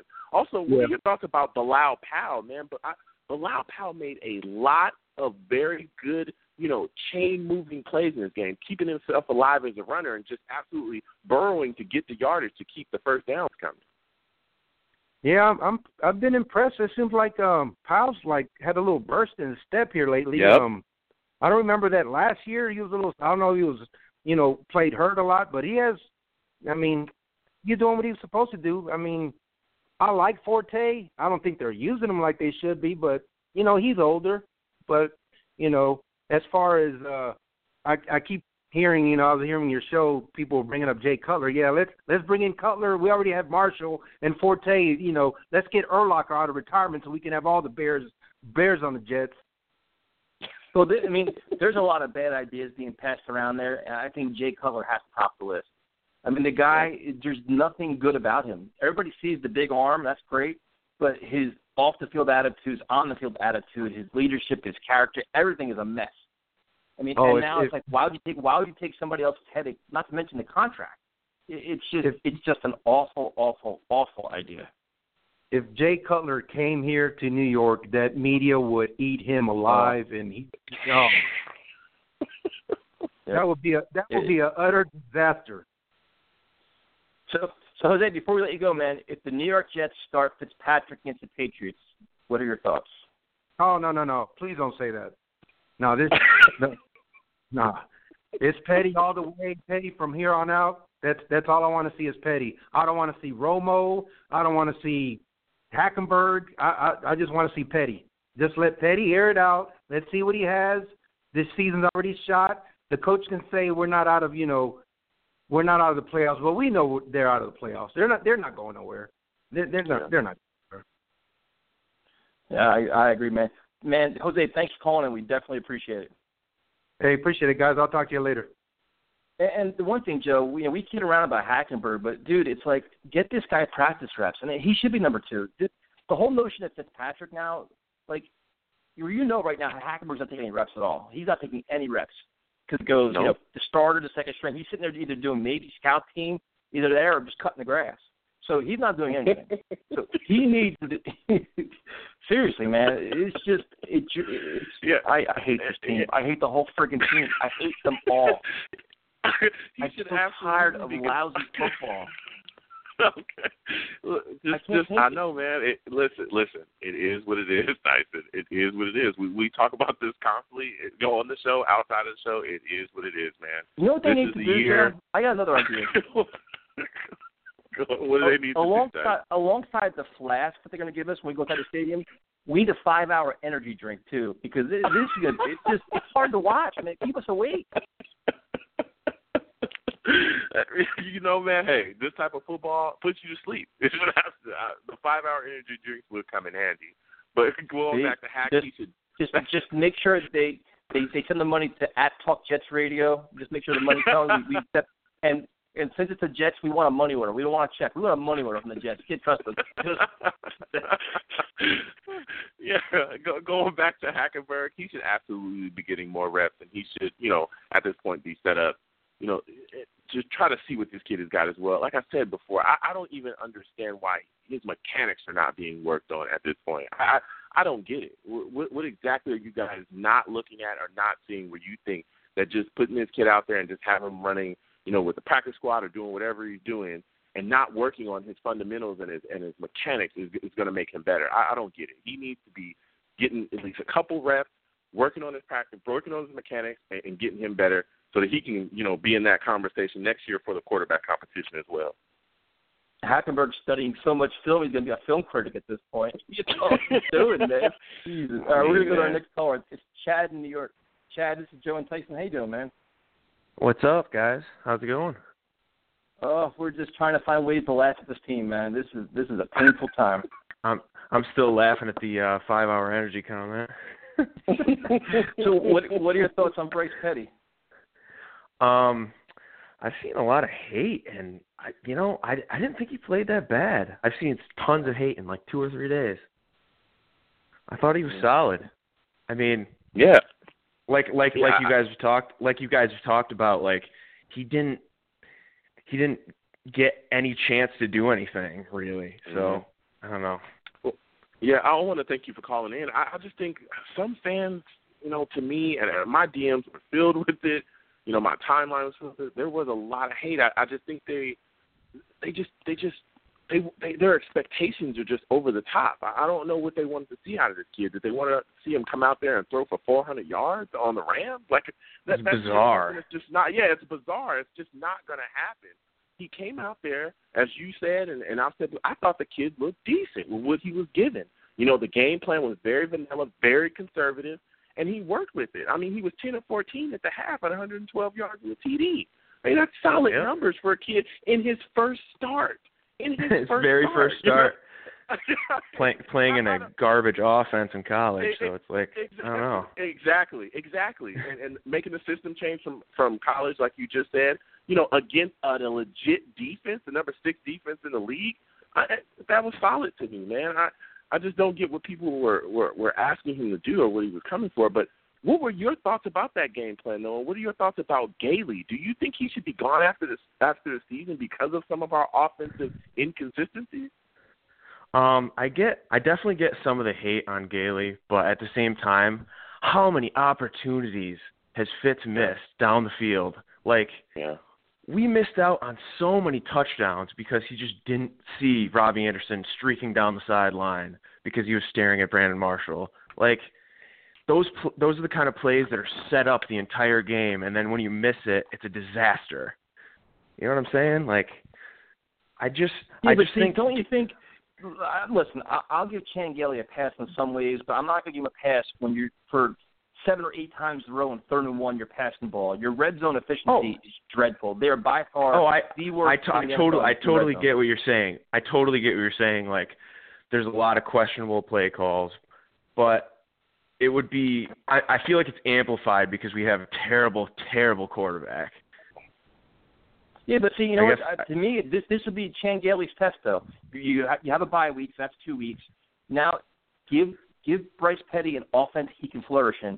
Chan Gailey's been known to be a guy that always surrounds his quarterback with a quarterback-friendly system to maximize his resources. Well, let's see it now. The Jets have receivers. There's no excuse there.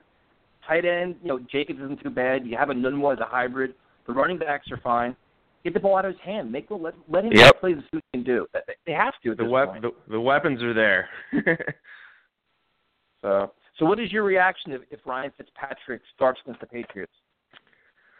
I think it's just a complete disaster. Like, it's just – if that happens, it's just Todd Bowles putting him in there to save his job. Like, that's the only logical – way that would be an option. No, I don't know. Chad, thanks for calling, man. We appreciate it. Yeah. It's interesting, man. You know, Chan Gailey, he's got his hands full now. I mean, because there's weapons there. It's a young quarterback, but there's no excuse. There's no lack of talent around him, so we'll see what happens. We're going to go to our good friend Jake from Long Island. Jake, what's up, man? What's going on, guys? I DM'd Tyson on Twitter asking if you guys were at the game, and said no. You guys really didn't miss much. Dude, I don't know. It was honestly been to a lot of games. That, you know, that was definitely the worst one. Like the fans weren't even into the game. The loudest they got was for the T-shirts and the people falling from the sky. And can we get rid of that siren, please? I've had enough. The siren's got to go. The game experience is terrible, man. It's just it's a disgrace. It's embarrassing, and you. When you leave there, you feel like you just lost your day and lost your money. Like you just feel like you got robbed. Yeah. Seriously, and I saw a great article about season tickets this week. Reading that made me just like I was thinking about buying season tickets for a number of years now, and you know what is the point of having a PSL for this team when you can just buy tickets for way cheaper on the secondary market? And it's not even the game day experience is not great at all. And the product of a team that they give you is even worse, if that was even possible. Yeah, and the thing is, like, if you like the San Diego Chargers aren't a very good team in terms of their record, but they play exciting football. The games, it's like high flying. There's action. They're physical. They're running around. you watch the Jets. They're like stuck in mud. They lack direction. They lack energy. It's just like it was dreadful. They take on the personality of their head coach. It was like, as I said, I became a zombie. I was like numb. I didn't know what to do. I was just numb. I couldn't even react to the game. It's embarrassing. And the San Diego Chargers have this thing called the franchise quarterback that's the face of the franchise. You know, the Jets. Yeah. You know, they don't know what that's all about, I guess. Yeah, there's just a lot of issues going on there. What are your thoughts about? Because there's a lot of people in this fan base, speaking of franchise quarterbacks, that are interested in chasing after Tony Romo and Jay Cutler. What are your thoughts about that? Oh, keep Cutler far away. Don't even let him near the building. But in terms of Romo, you know, the question is, do you guys see any of these rookie quarterbacks being ready to play next year? Because I certainly don't. Well, I think that Petty he's shown a little promise, especially in his first game. No, you're one of those guys. No, I knew it. Definitely not. Guys. Listen, hold on. Take some time, Dick. Look in the mirror. That guy cannot be starting next year for the Jets. Well, Dick, please.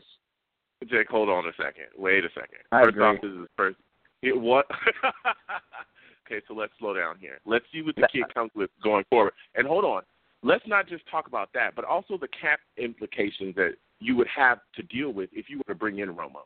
Think about how much money you'd have to allocate just to bring him in with all the other holes that we have on this team as well. I think the smartest thing you could do is either start Bryce Petty, right, or Hackenberg, whatever comes out that quarterback competition, or somehow you convince Geno Smith to sign for a decent deal to bring him back as well. I'm starting. Stop it. Wow. No, forget him. No, I'd rather have Petty start. Guys, this is what it comes down to. You know, I'm sure the Jets have other needs, but when you have a good quarterback, those flaws can be hidden. And Tony Romo is an excellent quarterback when he's healthy. He's one of the most underrated players in the entire league history. So, guys, when this guy is healthy, he's a top 10 quarterback in the league. I don't think you guys are denying that. Top 5. And that's top the 5. Problem. We need to pump the brakes. I didn't say top 5, but that's part of the problem you saying is when healthy. Our offensive line is a major concern going into next year. Tony Romo is one hit away from being done. If you sign him, you will not have money to allocate to entirely fix this offensive line.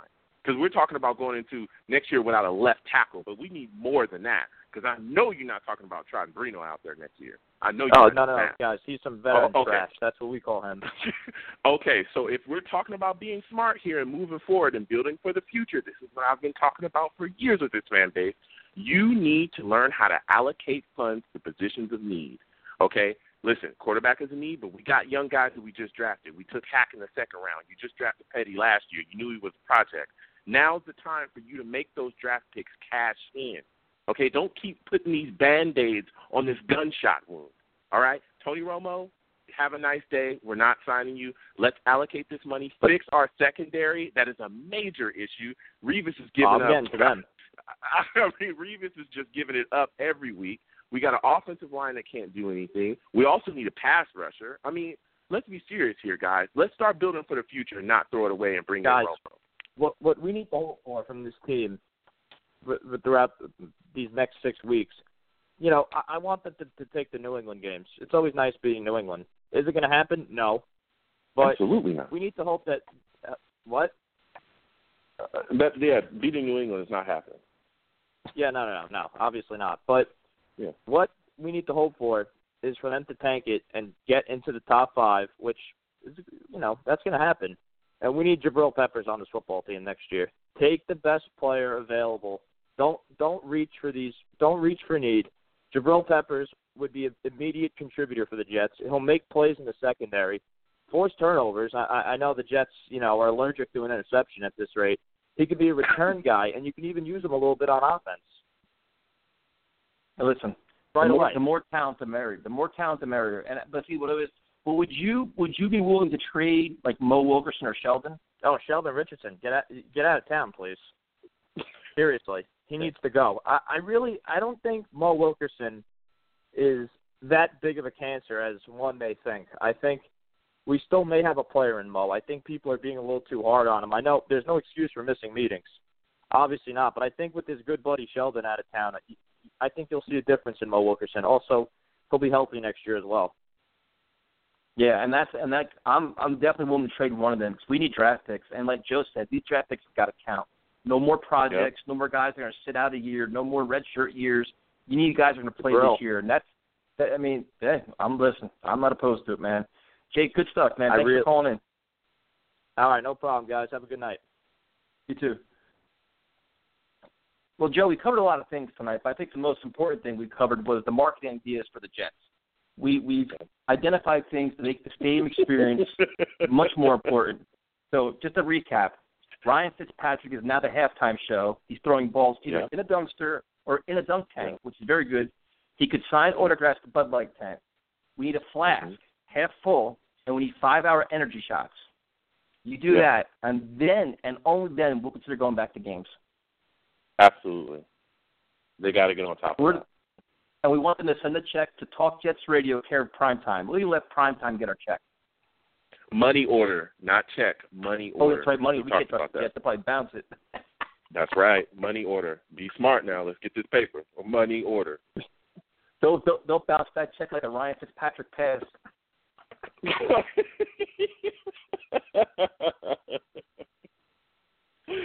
Oh, God, I hate this team. I do. Well, I do. There's no. Dude, the worst thing is we know we are 2 years away. You just think of it this way: you're going into next season. You need a left tackle, a quarterback, a number one cornerback, and a pass rusher. We're screwed. We're screwed. Well, you know, we've got young guys, though. We'll see what Justin Burris turns into. That could help our number one quarterback position right there. You know, you never know. Here we go with this. You never know what this kid can develop into. He's got to be put out there. Our offensive line situation, we're screwed. We talked about that coming into this year. It was super thin. You know, hopefully he's addressed that this year. And, you know, pass rusher, it is what it is. I mean, the jury's kind of still out on Malden. I think that he can develop into that guy. I think that weight really hindered his development and his production this year. So hopefully they're smart with him next year and say, okay, you can take that weight off. We'll find other ways to utilize you and make you effective. So, you know, you can fix some of these things, but we've got to address things in the draft, and we got to be smart. We've got to be smart about how we allocate these funds. Yeah, I do. Well, at least we have a bye week. We have a stress-free week of football coming up, thank goodness, and we need to wait on Tuesday to hear Todd Bowles' announcement. If it's Fitzpatrick, I'm telling you, please tune in. Just please, I beg. If Damian Fitzpatrick's a starter, you're going to hear a rant like you've never heard before. So, first of all, we want to thank all the great callers and also our special guests, too, Community Food Bank in New Jersey. Please, if you can't donate time, donate money.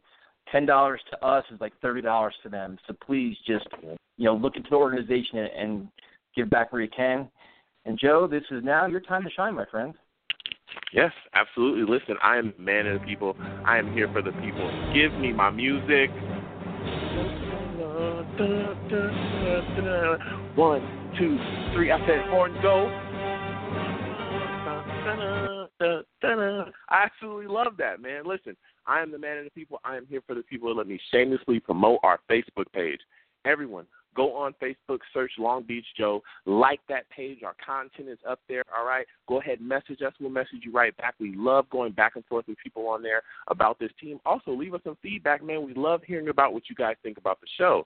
I'm also on Twitter as well, at YoungJ000, okay? Go ahead, follow me. I'll follow you right back. Hey, you want to troll me? No problem. I am the troll that lives under the bridge, baby. We can go back and forth. I'll troll you right back. I'm also on YouTube as well at YoungJ00. That's 2 zeros on YouTube, 3 on Twitter. I do weekly videos about the entire NFL. I also talk about the Jets as well. I do weekly pick-em, so tune in, subscribe to my content, leave me a comment. You can also message me on there as well, and we'll go back and forth, and we can talk about the team on there as well too, man. And as always, guys, when you see me in person, show me the money! Jerry, you better yell! Show me the money! It's crazy. It's like we've been doing the show for years. We've been friends for years, and you stay hating.